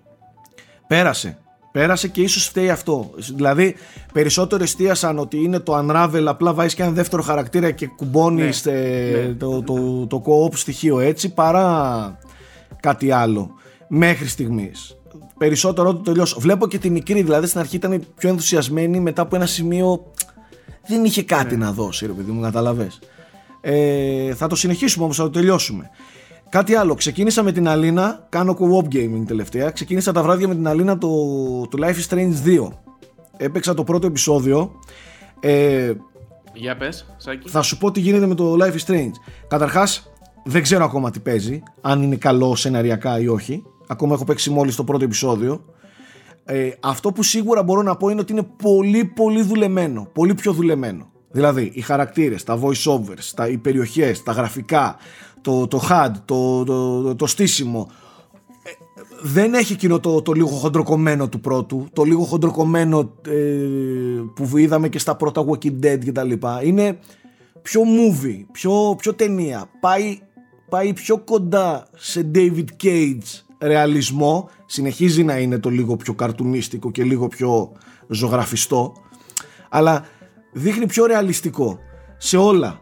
Ε, στην κίνηση του χαρακτήρα, στους φωτισμούς, στις, ε, ακόμα και στα, στους διαλόγους. Είναι πιο, πιο δουλεμένο παιχνίδι, ξεκάθαρα δουλεμένο. Φάνηκε η εμπειρία δηλαδή από το πρώτο. Τώρα σεναριακά στην αρχή ξεκινάει υπερβολικά teenager. Σε βαθμό κουλιστεριάδη teenager αλλά μετά... Γιώνεται πολύ απότομα αυτό. Ναι, μετά γιώνεται ε, βλέπω στο σεναριακά θα δείξει. Μου αρέσει και εμένα και της Αλίνα δηλαδή μας αρέσει. Απλά. Νομίζω είναι απαραίτητο να δεις λίγο την teenager ζωή για να καταλάβεις μετά να έχει μεγαλύτερο αντίκτυπο. Εντάξει, ναι, απλά ξέρεις Είναι, είναι λες και πήρε κάποιος, έκοψε όλη την Αμερική των 15 χρονών και την έβαλε μέσα στο παιχνίδι. Ναι. Εκεί λίγο... Και το πρώτο ήταν αρκετά teenage. Όχι, όχι Γιώργο, όχι. όχι. Το, όχι, το δεύτερο, το δεύτερο ναι, είναι πολύ πιο, πιο teenager. Στην αρχή, έτσι, στην εισαγωγή μιλάμε. Στην η πρώτη μισή ώρα. Η πρώτη μισή ώρα είναι γάμισε. Λες τι παίζω. Όλο το Life is Strange 2 είναι η σχέση μεταξύ των δύο αδερφών. Ναι, εντάξει. Ε, δεν θέλω να μου πεις άλλα. Φτάνει γιατί είμαι ακριβώς εκεί. Ε, δείχνει ενδιαφέρον. Εντάξει, ήδη θα το έχεις καταλάβει εδώ. Έχει κουμπί πάνω στο μοχλό. Εννοείται, όπου και να είσαι, το πατάς και γυρνάει η κάμερα στο είναι, είναι, Το σίγουρο είναι το πολύ καλό δουλεμένο. Έτσι. Τέλος πάντων, αυτά από το... Α, και κάτι άλλο που θέλω να πω. Ε, παίζουμε με τον Στρατούλη και ξεκινήσαμε να παίζουμε για πλάκα. Αλλά τελικά κολλήσαμε. Παίζουμε το multiplayer του Call of Duty, του Modern Warfare. Το οποίο δεν είμαι κάποιος ειδικός να μιλήσει για multiplayer παιχνίδια. Δεν είμαι κάποιος expert πάνω σε αυτά τα παιχνίδια. Ωστόσο, multiplayer Call of Duty παίζω πολλά χρόνια. Έπαιζα το, το πρώτο Modern Warfare. Από Call of Duty 2 μέχρι το Modern Warfare το, το Call of Duty 4 δηλαδή είχαμε λιώσεις στο Xbox Live. Τις μισές φιλίες μας πάνω σε αυτά τα κάναμε. Σε Call of Duty και multiplayer των Halo. Ε, εμένα μου αρέσει πάρα πολύ το multiplayer του Call of Duty δεν ξέρω τι γκρινιάζει ο κόσμος, αλλά ξαναλέω δεν είμαι από αυτούς που θα εντρυφήσουν. Αλλά... Γκρίνιαζαν στην αρχή γιατί ήταν unbalanced κάποια όπλα ή κάτι τέτοια. Ναι. Γενικά πλέον νομίζω ότι. Εγώ μισή ώρα που θα παίξω, 45 λεπτά που θα παίξουμε 10 ματσάκια με το στρατούλι, το ευχαριστιέμαι τόσο πολύ. Είναι τόσο εθιστικό, τόσο γρήγορο, τόσο ωραίο. Με ποικιλία σε όπλα, με τα perks, με αυτά. Δηλαδή, εμένα μου αρέσει πάρα πολύ. Ξαναλέω όμως, μην μπαίνετε στα σοβαρά την άποψή μου για το multiplayer του Call of Duty. Αλλά να σας πω κάτι. Multiplayer των προηγούμενων δεν μπορούσα να παίξω. Δεν με τράβηξε κανένα. Όλα τα δοκίμασα. Από Black Ops και τα λοιπά. Αυτό είναι το μοναδικό Call of Duty από το προηγούμενο Modern Warfare που με κράτησε. Επειδή ίσως επέστρεψε και κάτω στο έδαφος, ας πούμε. Μπορεί, τι να σου πω, ρε Nike, μπορεί. Εμένα μου φαίνεται πολύ ωραίο, εθιστικό. Ξαναλέω, δεν παίζω 4 και 5 ώρες μια ωρίτσα έτσι για να χαλαρώσω με το στρατούλι. Παρέα οι δυο μας κάτι 2v2 maps που είναι πολύ ωραία και τα καταευχαριστιόμαστε. Μέχρι εκεί. Αυτό, απλά ήθελα να το πω.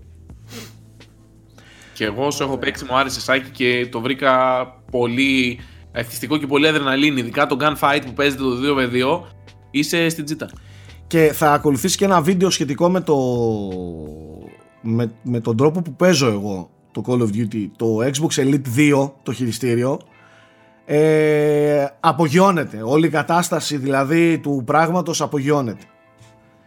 Πραγματικά είναι, είναι απίθανο το, το χειριστήριο σε συνεργασία με, με αυτό το παιχνίδι. Και με fast ναι. pacing ε, στην επόμενη γενιά δεν σε βλέπω να αλλάξει controller. Πάλι με αυτό θα είσαι. Γιατί να αλλάξει controller; δεν θα αλλάξει, ρε, αφού θα υποστηρίζεται. Ναι, αυτό λέω. Επειδή θα υποστηρίζεται, δεν υπάρχει λόγος. Μα το Elite περισσότερο για τη νέα γενιά είναι παρά για το ήδη υπάρχουν. Τι λες; Δεν το συζητάμε. Δεν υπάρχει κάτι καλύτερο στην βιομηχανία. Ε, hands down που λένε και οι Αμερικάνοι. Παρακάτω. Πάμε λίγο σε ταινιούλες. George. Για ταινίες νομίζω ότι είσαι ο ειδικούλης. Ναι, λοιπόν, καταρχάς θα αφήσω τα Όσκαρ για λίγο μετά γιατί έτσι κι αλλιώς έρχονται τώρα, θα είναι Κυριακή βράδυ, δηλαδή Δευτέρα ξημερώματα. Θα τα έχουμε. Εντάξει, θα τα σχολιάσουμε και αναλυτικά την επόμενη εβδομάδα που θα έχουμε και τα αποτελέσματα. Θα τα σχολιάσουμε μετά τα αποτελέσματα, ε, ναι, ναι, αλλά θα πούμε και λίγα πράγματα στο τέλος ναι, ναι, πάλι. Ναι. Ε, γενικά είναι μια πάρα πολύ καλή χρονιά για τον κινηματογράφο. Νομίζω ότι είχε πάρα πολλές καλές ταινίες. Και με ποικιλία. με Για ποικιλία όλους. και τα, τα Όσκαρ δεν αναδεικνύουν ούτε τις μισές από αυτές Καλά, που ήταν προφανώς. πραγματικά εξαιρετικές. Πέρα από αυτό όμως, ε, εγώ και ο Θέμης είδε από ό,τι κατάλαβα, είδε το Gentleman, έτσι δεν είναι... Και τον Τζοτζο Rabbit. και τον Τζοράμπιτ, ωραία, θα μας πεις Θέμη. Εγώ για αυτό που θέλω να πω είναι για το Uncut Gems, το οποίο βγήκε, στο- βγήκε στο Netflix 31 Ιανουαρίου, αν δεν κάνω λάθος, ή 30. Ε, που είναι με τον Βγήκε Adam στο, Sandler. είπες, είπες βγήκε και- στο Netflix. Ναι, ναι, ναι. Ναι, ναι. Α, μάλιστα. Και ο, ξέρω, δε- δεν ο βγήκε Άνταμ καν έκλεισε για και να άλλες δει. τέσσερις ταινίες με το Netflix. Ναι. Δεν ξέρω αν δεν έχει, βγει, δεν έχει βρει καμία διανομή στην Ελλάδα. Λογικά, αφού το έχει βγει Netflix, δεν θα έχει βρει. Ε, η ταινία είναι, κατά τη γνώμη μου, και αυτή μέσα στις καλύτερες της χρονιάς. Νομίζω ότι αδικείται αρκετά το ότι δεν είναι στα Όσκαρ. Μμμ. Ε, και ο Άνταμ Σάντλερ θα μπορούσε να είναι κάλλιστα, όχι ότι οι άλλοι είναι χειρότεροι από αυτόν, αλλά θα μπορούσε να είναι μια ισότιμη ας πούμε, υποψηφιότητα με αυτούς που είναι ήδη υποψήφοι. Ε, είναι μια ταινία που τρέχει συνέχεια, έχει φανταστικό ρυθμό και είναι πολύ πιο έξυπνη και πολύ πιο, ε, δεν θα το πω φιλοσοφημένη, αλλά πολύ πιο βαθιά από ό,τι νομίζεις στην αρχή. Ε, Δηλαδή, μου έκανε εντύπωση ε, και το τέλος της και εν τέλει το πόσο με έκανε να τη σκεφτώ για μέρες. Δηλαδή, θα ήθελα να την ξαναδώ μόνο και μόνο ε, γιατί θα τη δω με ένα διαφορετικό μάτι αυτή τη φορά. Ε, πάρα πάρα πολύ ωραία ταινία και τα αδέρφια που την έχουν φτιάξει, που είναι, λέγονται Σάφντι, ε, νομίζω πλασάρονται ως δύο πολύ ωραίοι νέοι σκηνοθέτες. Και αν σας άρεσε το Uncut Gems, δείτε οπωσδήποτε και την προηγούμενη ταινία τους, που λέγεται Good Time και είναι με τον Robert Pattinson, που είναι ε, σχεδόν στο ίδιο στυλ. Δηλαδή είναι πάλι, πάλι στο τρέξιμο, με πολύ καλό ρυθμό, αγχωτική, ε, εξίσου καλογυρισμένη και καλοπεγμένη. Οπότε, επειδή είναι Netflix, ε, μην το χάσετε, παιδιά. Δείτε το Uncut Gems. Μάλιστα. Μάλιστα. Άλλη μια ταινία από το Netflix, έτσι να τα λέμε αυτά που φέτος έχει κεράσει Marriage Story, Uncut Gems, ε, Ιρλανδό Άρισμα, ναι. και δεν συμμαζεύεται. Ε, φαίν- φαίνεται ότι δίνει πολύ πόνο. Άλλο πρόεδρε; Ε, τίποτα. Ε, είδα και άλλη ταινία. Δεν, είδα ε, μια ταινία που λέγεται I Kill Giants. Εντάξει. Ε, Όποιος έχει δει το A Monster's Call του Μπαγιώνα, είναι ακριβώς ίδιο στυλ. Εκείνο είναι καλύτερα δοσμένο κατά τη γνώμη μου. Άμα θέλετε, ρίξτε μια ματιά. Δεν είναι κάτι που εντυπωσιάστηκα, ας πούμε, βλέποντά το. Μάλιστα. Ε, είδα εγώ δύο πράγματα που θα ήθελα να μιλήσω. Το πρώτο που είδα είναι το Knives Out ε, που μου είπατε να δω ε, το οποίο στο τέλος τελικά μου άρεσε πάρα πολύ.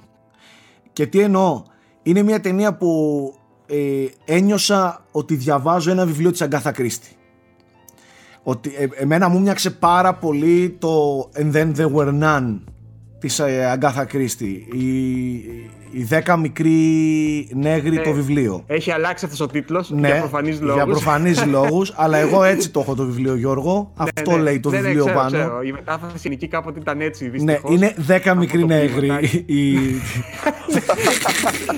ε, υπάρχει και, ή σε άλλες φορές, σε άλλα τέτοια το έχω δει 10 μικρά αραπάκια. Ναι. Ακόμα χειρότερο. δηλαδή, Κοίταξε, να σου πω ότι στο, στο, στο νηπιαγωγείο στην κόρη μου το τραγουδούσαν. Δέκα μικρά ραπάκια βγήκαν. ναι, εντάξει, ναι.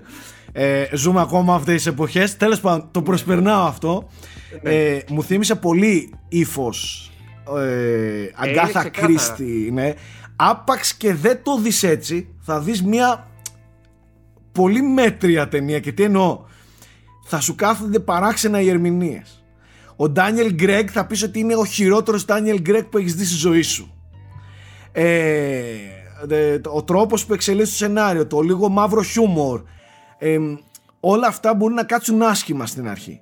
Άμα όμως αρχίσεις και δεις ότι το ύφος είναι αυτό, είναι ένα μυθιστόρημα μια, ένα, ενός τέτοιου συγγραφέα, τέτοιο στυλ στήσιμο, σεναριακά και ότι όλα γίνονται για την εξέλιξη της ιστορίας και όχι γιατί ήταν φυσιολογικό να γίνουν.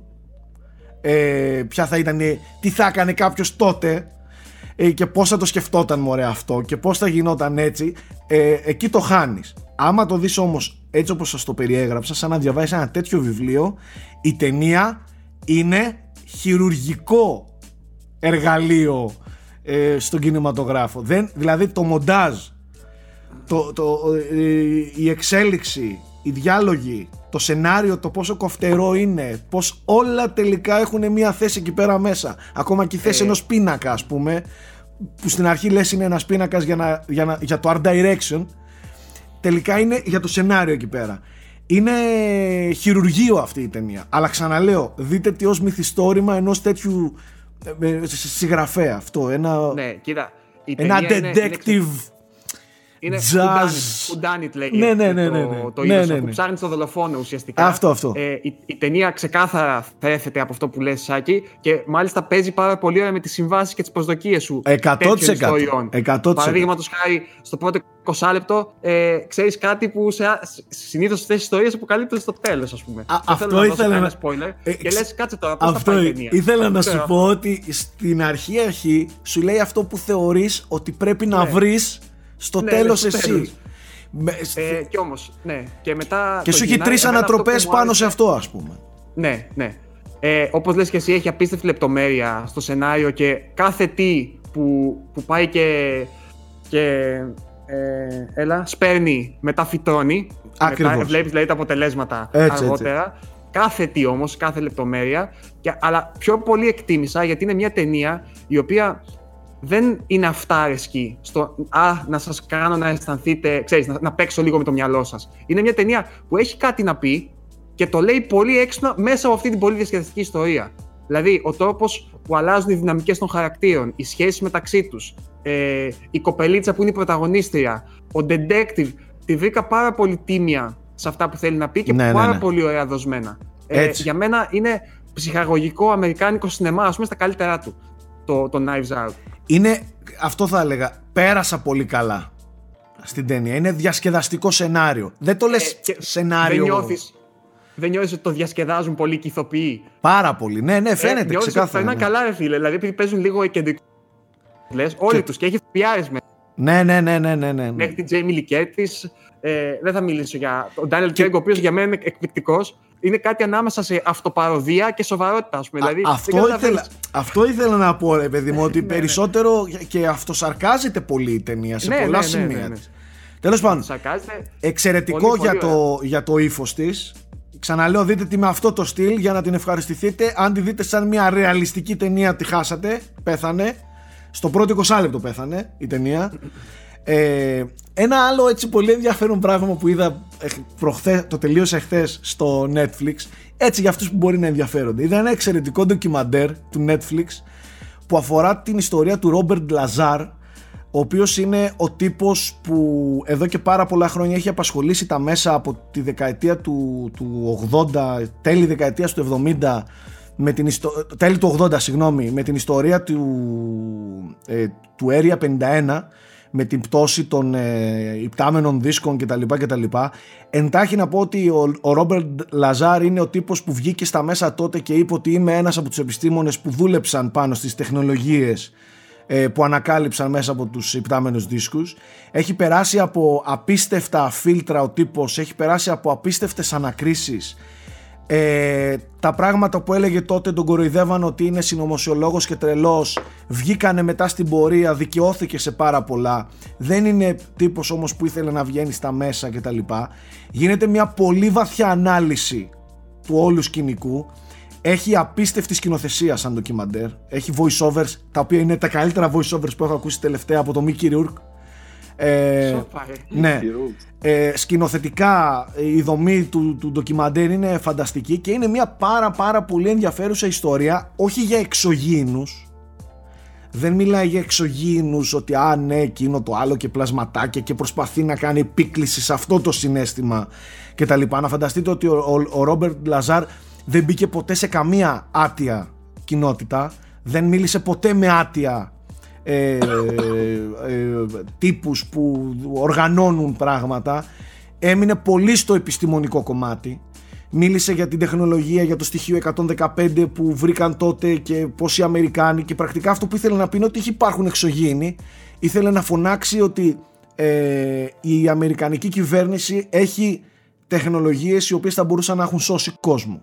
Θα μπορούσαν να έχουν σώσει οικονομίες ε, και να, βγάλουμε, να βγάλουν την ανθρωπότητα από πάρα πολλά προβλήματα αυτό είναι που φωνάζει για το επιστημονικό του πράγματος και όχι για το ε, συνωμοσιολογία και υπάρχουν εξωγήινοι και αυτό και το άλλο και με κεραίες και με μεγάλα μάτια. Ε, έχει πάρα πολύ ενδιαφέρον για την επιστημονική κοινότητα και, τον τρό, και αυτά που είδε και, και εξήγησε. Δείτε το, έχει πολύ ενδιαφέρον σαν, ε, σαν ντοκιμαντέρ. Αυτό. Μάλιστα. Για πες Θέμη. Μάλιστα. Τώρα διάλεξε για ποιο θες να σου πω, για το Gentleman ή για το Jojo Rabbit; Ε, Και για τα δύο θέλω να ακούσω. Εγώ δυστυχώς εδώ πέρα δεν έχουν φέρει τον Jojo Rabbit στην, στο σινεμά που πηγαίνω και δεν με βολεύει ιδιαίτερα ο Θα άλλος. σου κάνω Δεν το ένα έχω άλλο δει σχόλιο ακόμα. όμως πρώτα. Ναι. Ε, έχω πάθει σοκ με το, κόσ- με το πόσο κόσμο ε, και πόσα εισιτήρια, επειδή το ρώτησα κιόλας. Ε, πήγα στο Cineplex για να δω το Gentleman και επειδή εκεί πέρα δουλεύει και ένα, μερικά παλικάρια που είναι γνωστοί μου, ε, τους ρώτησα αν είναι φυσιολογικό αυτό. Δεν φαντάζεστε τι εισιτήρια έκοψε η ταινία του Σεφερλί. Ναι, το Πίτα. διάβασα. Όταν λέμε πίτα το Βγήκαν και σινεμά, νούμερα. μιλάμε πίτα. Νομίζω έκοψε 70.000 εισιτήρια, που είναι μεγάλο νούμερο για την Και Ελλάδα. τους ρώτησα στο Star Wars, ας πούμε, έχει γίνει τόσο, τόσο χαμός το πρόσφατο το Star Wars και λέει ποιο Star Wars λέει. Ε, ο χαμός λέει που έγινε με αυτό, αλλά και με την ευτυχία πρόσφατα, ε, λέει πάθαμε πλάκα. Ε, Πάντως, Θέμη, ο κόσμος- ε, δεν μου κάνει εντύπωση. Το ελληνικό κοινό είναι πολύ πεινασμένο για ελληνικές παραγωγές. Αυτά Και να τα δύο, λέμε. Λέω, έκοψαν τρελά εισιτήρια. Παιδιά, πέρα από αυτό, δεν φαντάζεστε τι απήγηση έχει ο Σεφερλής. Σε όλες τις ηλικίες. Ε, δεν ξέρω για όλες. Εγώ τα παιδιά που βλέπω του δημοτικού είναι. Ε, δεν ξέρω αν προέρχεται από την οικογένειά τους αυτό το τέτοιο, αλλά είναι. Όταν έχετε στο Ηράκλειο δηλαδή, μου το λένε, ας πούμε, κύριε, θα πάμε να πάρουμε εισιτήρια για το Σεφερλί πριν εξαντληθούν. Δηλαδή, ξέρεις. Ε, Ναι, αρέσει γενικά, ρε παιδί μου. Εγώ, εμένα δεν μου αρέσει καθόλου το Δεν χιούμορ. το λέω με προσωπικά, αρνητική αλλά- χροιά, απλά το λέω το- ενημερωτικά. Ναι, ναι, ναι, οκ. Επειδή το ξέρω Κοίταξε, που ρώτησα τα παιδιά που δουλεύουν εκεί πέρα, ε, έπαθαν πλάκα με το πόσο έκοψε. Και το είδα κι εγώ ε, από την ουρά που περίμενα στο ταμείο. Καταρχάς ο Τσεφερλής ανεβάζει ε, παράσταση στο YouTube και μέσα Ε, σε τι- λίγα τι 24 ώρα έχει κάτι εκατομμύρια. Δηλαδή έχει πραγματικά Εκατομμύρια, εκατομμύρια. όντως. Ναι, εκατομμύρια. Ναι, μπες να δεις. ας. Όχι χιλιάδες, εκατοντάδες χιλιάδες, εκατομμύρια views οι παραστάσεις του Σεφερλή. Ε, τέλος πάντων. Τέλος πάντων, δεν το είδα το Χαλβάι 5-0. Είδα Gentleman εγώ στη, Gentleman στην διπλανή αίθουσα. Ε, Επιτέλους, μετά τις πόσες μπαρούφες έβγαλε τελευταία, τα οποία δεν τα είχα δει για να είμαι ειλικρινής, αλλά με αυτά που έχω ακούσει με τύπου Αλαντίν και τα λοιπά, δεν καλά έκανα και δεν ξέρω. Κάτσε, πώς ξέρεις την παρούφε τότε; Περίμενε. Πάνε δες στη Κάτσε, reviews το έχουν, Aladdin τώρα δεν δεν είναι σπαταλάς παρούφα, χρόνο για περίμενε. τέτοια. Το, το Aladdin δεν είναι παρούφα. Εντάξει, οκ. Δεν είχε Ε, καλό ιστορικό ο όμως. King Arthur- Εγώ ο εκεί King τον Arthur είχα ήταν μάθει. λίγο Στο με- Snatch, στο ήταν μέτριο. Lock Stock. Ε, Σου λέω, μην τα ξεφτιλίζει. Καταρχάς, ε, έκανε. Ο Γκάι δεν έκανε το κωδικό Uncle. δεν το ξέρω αυτό. Ε, Με φανταστική συγχωρείς. περιπέτεια με το Χένι Καβίλ ε, και τον. ε, Ναι, ναι, δικιά του είναι. Στο στυλ, Ναι, επέστρεψε φανταστική όμως με το περιπέτεια. Gentleman στο στυλ το οποίο πιστεύω το γνώρισε ο περισσότερος. Δρέωσε. Απλά, απλά ξέρεις τι έγινε, Θέμη. Κάποια στιγμή κούρασε και αυτό το στυλ. Δηλαδή έκανε το, Lo- έκανε το Snatch, μετά έκανε το Revolver. Δηλαδή έχει κάνει 4-5 ταινίες ε, οι οποίες ήταν πάνω κάτω ίδιο στυλ. Δεν μπορούσε να κάνει και αυτό συνέχεια. Κατάλαβες; Έκανε τα Sherlock Holmes τα οποία ήταν τιμιότατα για το στυλ τους. Ε, και, μετά έκανε και δυστυχώς το και αυτός- King Arthur. Το King Arthur το οποίο δεν ήταν καλό, κατά τη Όχι, γνώμη μου. όχι. Ε, είναι από τις πιο αδύναμες ταινίες του.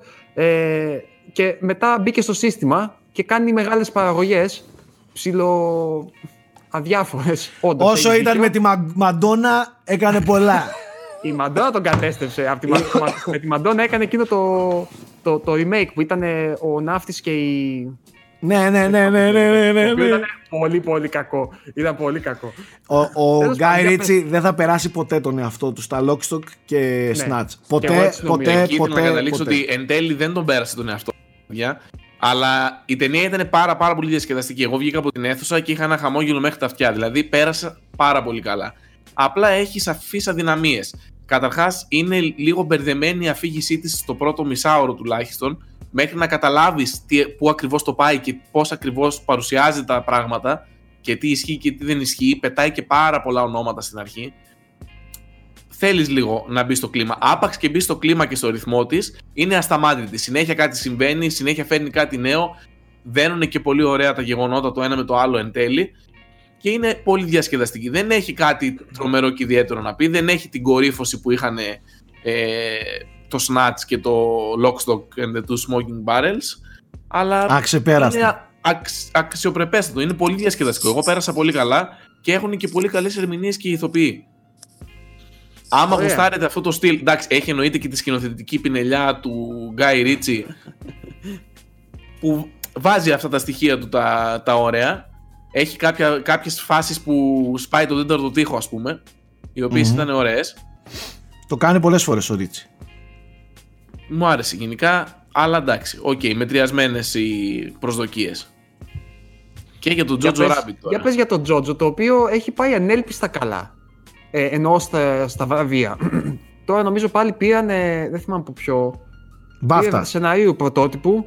BAFTA. Πήρε, πήρε και τα BAFTA. Δεν νομίζω να πήρε BAFTA. BAFTA το μπάφτα είναι British Awards. Δεν ξέρω. Δεν ξέρω. Όχι, λέω αν είναι αυτά, δεν είπα πήρε αυτά. όχι, όχι, δεν είναι. είναι Α. ε, σίγουρα δεν ήταν μπάφτα. Ε, ήταν από κάποιο guild ε, κριτικών της Αμερικής. Τώρα ε, δεν θυμάμαι από ποιο ακριβώς. Αλλά ναι, έχει πάρει νομίζω τα περισσότερα από τα βραβεία για πρωτότυπο σενάριου. Όχι διασκευασμένου σενάριου, συγγνώμη, όχι πρωτότυπου. Ε, και λένε ότι είναι και φαβορή για τα Όσκαρ. Τώρα τι να πω. Τώρα Για για πες, Όσκαρ Θέμη. δεν, δεν, δεν ξέρω. Ε, μου άρεσε πολύ η ταινία, είναι η τρέλα του Taika Waititi, κλασικά. Άμα σας αρέσει η τρέλα που κουβαλάει αυτός ο άνθρωπος, ο οποίος πρωταγωνιστεί κιόλας και είναι αυτός που παίζει τον Χίτλερ, και είναι πολύ καλός και αυτός και τα πιτσιρίκια, που δεν το περίμεναν, τα οποία και τα δύο τα παιδάκια που έχει μέσα οι πρωταγωνιστές οι μικροί, είναι η πρώτη ταινία στην οποία παίζουν.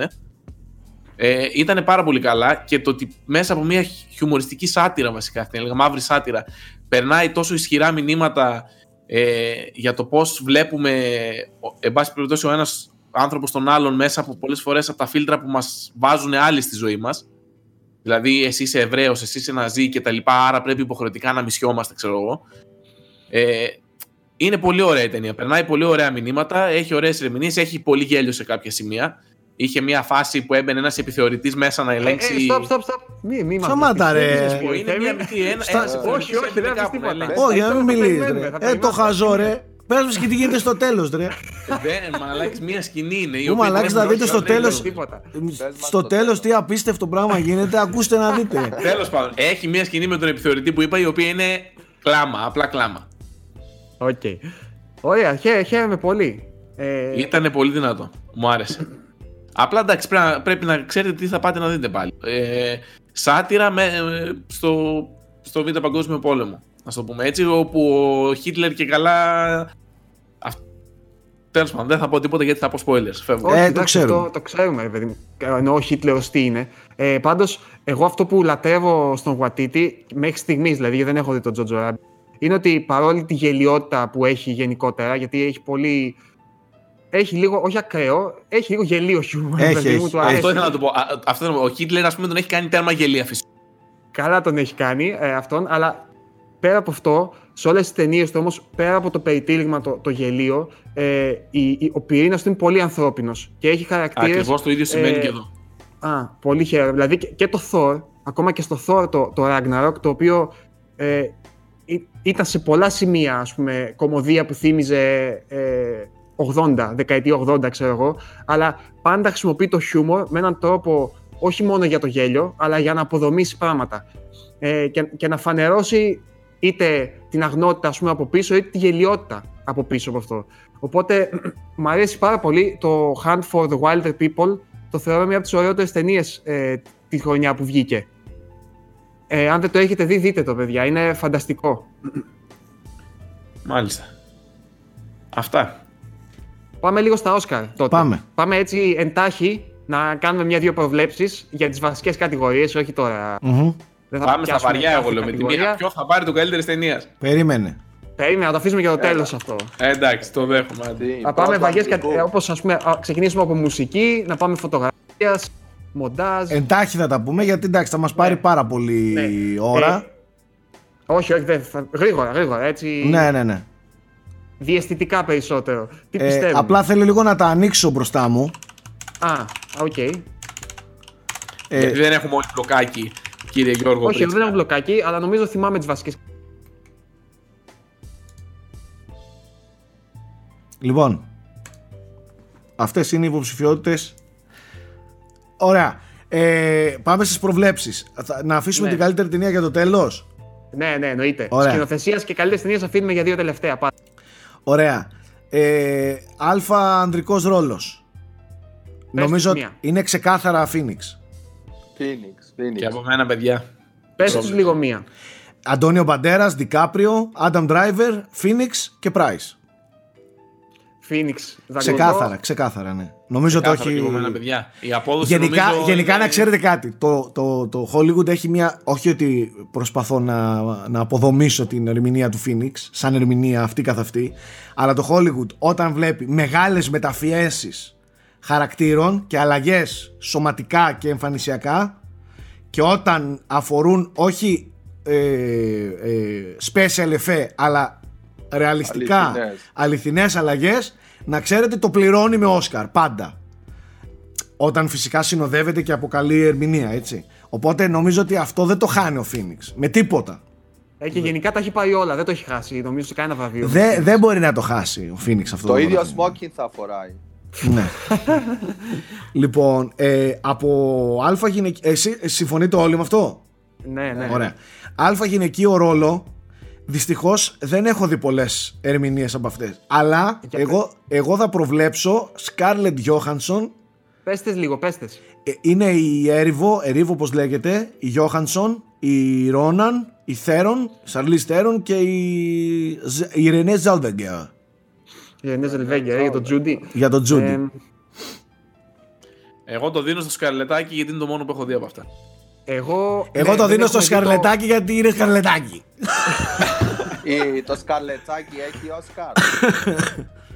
Η Γιώχανσον όχι, έχει όμως η Ε, Σαρλί εντάξει. Θέρον Η- που η Θε- Η Θέρον έχει από το Μάντσεστερ. έχει από το Μάνστερ και είναι ακριβώς η ίδια περίπτωση με το Phoenix. Ε, γι' αυτό Απίστευτη τότε το εμφανισιακά Scarlett. αλλαγή Ναι. και τα λοιπά. Ναι, ναι. αυτή. Είχε, ένα, είχε μεγάλη, υποστεί μεγάλη α, αληθινή σωματική αλλαγή. Ναι, ναι, ναι. Ε, εγώ δεν έχω δει το, το Little Women, το οποίο βγαίνει τώρα νομίζω. Κι εγώ, στους κι εγώ. κινηματογράφους, την Πέμπτη. Ε, Και λένε ότι Ρόναν, Ρονάν, πώς, το, πώς προφέρεται, λένε ναι, ότι Cersei έχει... Ronan, Cersei Ronan λέγεται. Ρόναν έχει απίστευτο ρόλο και απίστευτη ερμηνεία. Ναι. Έχω Μάλλον διαβάσει. θα το πάρει αυτή. Εγώ θα πω ως δεύτερο φαβορή. Για κάποιο λόγο δεν πιστεύω ότι θα το πάρει η Scarlett. Ε, πιστεύω ως δεύτερο φαβορή την ε, Renée Zellweger. Μία απάντηση Για τον θέλουμε, Τζούντι. πρόεδρε, θα μετρηθούν οι μονάδες σου. Ε, τότε επειδή δεν έχω δει την γάμο το την. Θα πω όμως έτσι διαστητικά ότι θα το πάρει μία από παίζει στο Little Women. Πιστεύω ότι πρέπει να πάρει μια. Όχι, ε, μία πρέπει να πεις Ε, συγκεκριμένα. θα πω την Ε, μία δεύτερη. είναι, Κάτσε, μία είναι. Η Florence Pugh δεν είναι. Είναι όχι, στο Β γυναικείο. όχι, όχι, Β η Ρόναν γυναικείο. είναι μόνο το Little Women. Θα πω τη Ronan τότε. Ωραία. Ναι. Το δέχεται η κριτική επιτροπή. Ωραία. Ε, στο Β γυναικείο ρόλο ε, έχουμε την Bates, την Dern, πάλι Γιώχανσον για τον Τζοτζο Rabbit όμως εδώ. Ναι, ναι. Όχι Που για ήταν το πολύ Marriage καλή, Story. παιδιά, ήταν πολύ καλή, όντως. Άκου, το Marriage Story έχει υποψήφια και για πρώτο αντρικό, για πρώτο γυναικείο, γε- και, για για πρώτο δεύτερο. αντρικό και Ναι. για δεύτερο γυναικείο. Δεν ξέρω αν έχει και για δεύτερο αντρικό. Ε, όχι, δεν νομίζω. Όχι, όχι, εντάξει. Ναι, δεν υπάρχει άλλο, ναι. Ε, Εντάξει, είχα πει βλακία την προηγούμενη φορά. Ο Adam Driver είναι υποψήφιο. Για κάποιο Είναι. λόγο νόμιζα ότι δεν ήταν. είναι, είναι υποψήφιος Ναι, κανονικά. ναι, ναι. ναι. Λοιπόν, ε, δηλαδή το Marriage Story έχει πολλές πιθανότητες να πάρει ένα Όσκαρ για κάποια ερμηνεία. Ε, Ναι. Ε, Εγώ τώρα, πρώτο. ψηφίζω Laura Dern πάντως για β' γυναικείου. ε, δυστυχώς και εγώ εδώ δεν έχω δει τις ταινίες. Για να πω. Θα πω πάλι Scarlett Johansson. γιατί είναι σκαρλετάκι. Ε, Γι' αυτό. Το έχει και Μάρκο Τρόμπι όμως, φίλε, οπότε είναι λίγο δύσκολο. να Όπα! πάμε στο κριτήριο. Όπα, όπα, αυτό τώρα το είδα. Μάργκο Ρόμπι. Ε, άμα πάμε αυτό το κριτήριο, δυσκολεύουν. τα Κάτσε, πράγματα. κάτσε να Ε, ανοίξω Instagram. Όποια έχει την καλύτερη φωτογραφία θα την πάρουμε αυτήν. Ε, θα επιμείνω Γιόχανσον εγώ. Είμαι πιο παραδοσιακός τύπος. Εγώ, Οκ. φίλε, επειδή της το έδωσα πάνω τη Γιόχανσον και για να, συ- να αγαπάμε και το άλλο μας το κορίτσι, θα το δώσω στη Μάργκο Ρόμπι. Και ας μην έχω. Νομίζω Πάρεις ψηφίζουμε, ψηφίζουμε με επιχειρήματα εδώ, έτσι. Παιδιά, ναι, γιατί πάνω απ' όλα η τέχνη.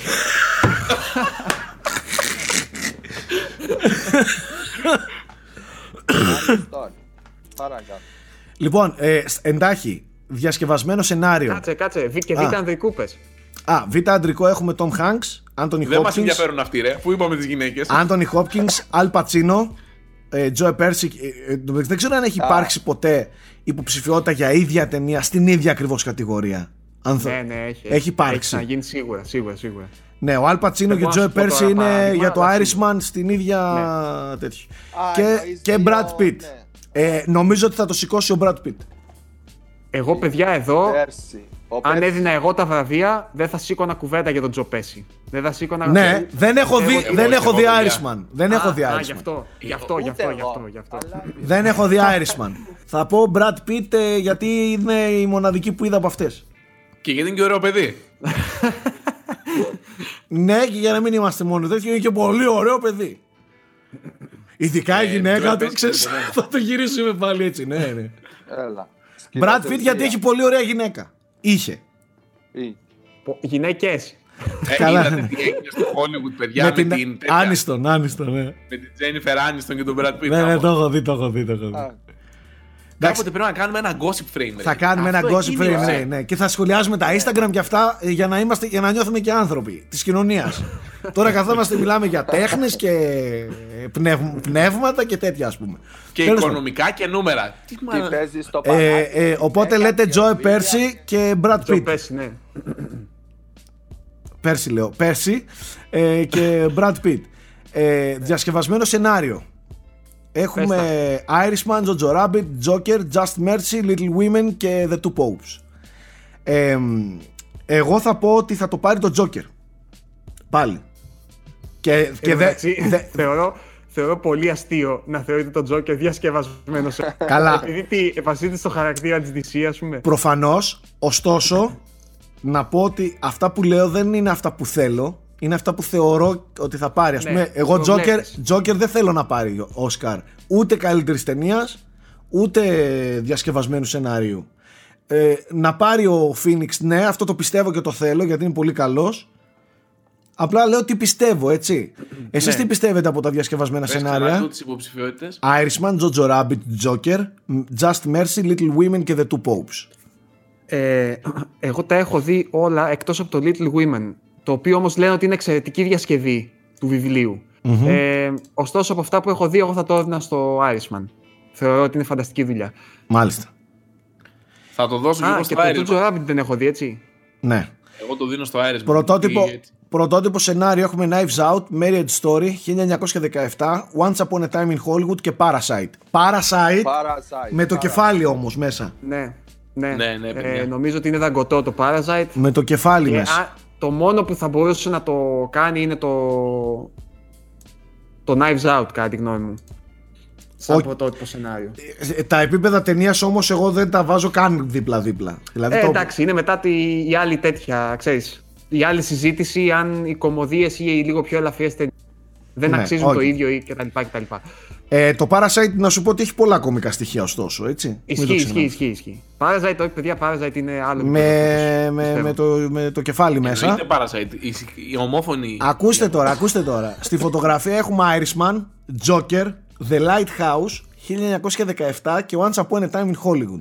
Έχω την εντύπωση, άκου, άκου, Ταραντίνο. έχω την εντύπωση ότι είναι η μοναδική κατηγορία που όποια και να βγει το αξίζει. Ναι, ναι, 100%. Δηλαδή, το Irishman, ok, δεν έχω δει την ταινία, αλλά έχω δει τη φωτογραφία. Το Joker, ασύλληπτο. The Lighthouse θέλω εγώ. Πιστεύω ότι ένα τέτοιο, σε- ένα τέτοιο θα το σηκώσει. Έτσι τιμητικά θα το, δώσουν, ε, θα το δώσει η Ακαδημία σε ένα Lighthouse. Γιατί το αξίζει, γιατί προ, ε, ε, πες το, ε, πειραματίζεται, δοκιμάζει.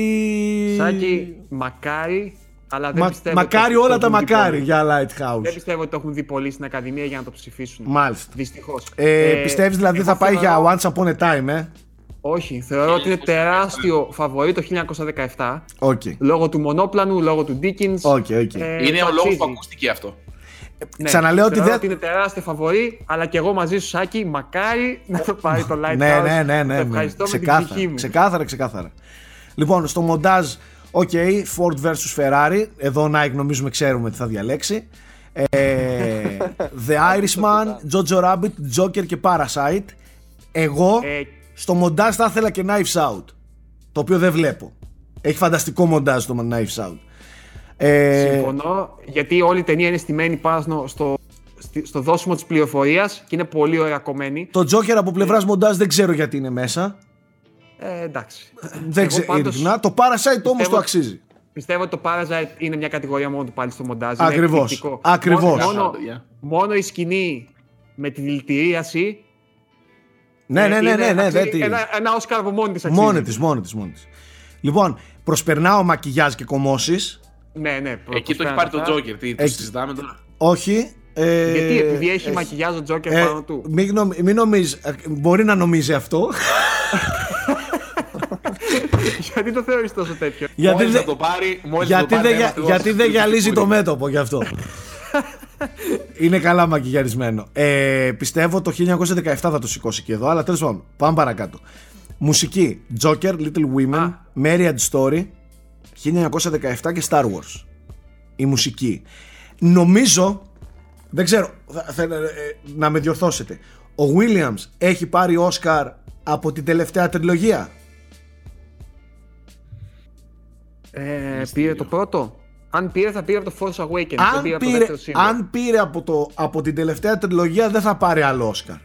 Αν δεν πήρε, επειδή δεν Ναι. θα ξαναδούν εύκολα τον Williams, λόγω ηλικίας, πιστεύω ότι ακόμα και τιμητικά θα του το δώσουν Τιμητικά, ναι. στο Εγώ- Star Wars. Καταλαβαίνω το σκεπτικό σου, αλλά εγώ πιστεύω ότι είτε τιμητικά είτε όχι, αξίζει το Όσκαρ καλύτερης μουσικής για φέτος. Οκ. Γιατί το σκορ που έχει γράψει είναι μια απίστευτη και απίθανη κλιμάκωση όλων των themes που έχει κάνει 30 χρόνια, τώρα 40. Ε, και ήταν το μόνο στοιχείο της ταινίας που αποτελούσε ένα ιδανικό κλείσιμο Οκ. και ιδανικό ας πούμε γράμμα Οκ. προς όλους τους fans και τα λοιπά.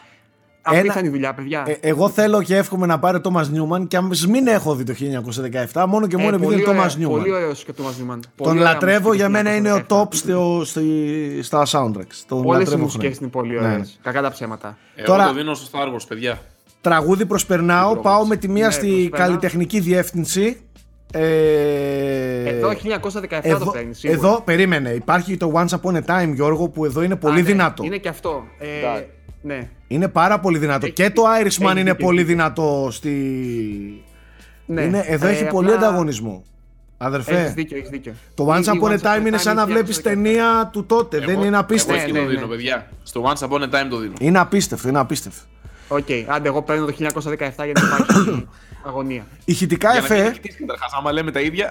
Ναι. ηχητικά εφέ, Ε, αυτά αντάστρα. πέρνατα, τα πολυτεχνικά Ναι, πέρνατα. οπτικά και εφέ, τεχνικά ταινία, διεθνής ταινία. Πέρνατα. Α, για, ε, πιστεύω, αυτό τώρα φοβάμαι. Μην Parasite. το βάλεις το Parasite εδώ. Parasite. Parasite. Μην το δώσουν θες εδώ να- και δεν το δώσουν πάνω. Ναι, Θέλεις να και δεν το ρατσιστεί δώσω στην Θα τέτοια. γαμιούνται, θα γαμιούνται. Η πρόβλεψη ποια είναι; Η πρόβλεψη, εγώ θέλω να βγει το Parasite. Δεν βλέπω τα Εγώ θα άλλα. πω Parasite. Ναι, ναι. Και εγώ τα άλλα δεν, δεν, δεν έχω δει κανένα. Ντοκιμαντέρ μεγάλου μήκου άστα, ντοκιμαντέρ μικρού μήκου άστα, μικρού μήκους ταινία animation άστα. Προχωράω. Ε, Πάμε λίγο στις βασικές κατηγορίες για να τελειώνουμε Ε, και πες να λίγο για την κλείνουμε. animation ταινία; Α, animation ταινία, ναι, ξεχνάμε ότι βλέπεις και παιδικά εσύ.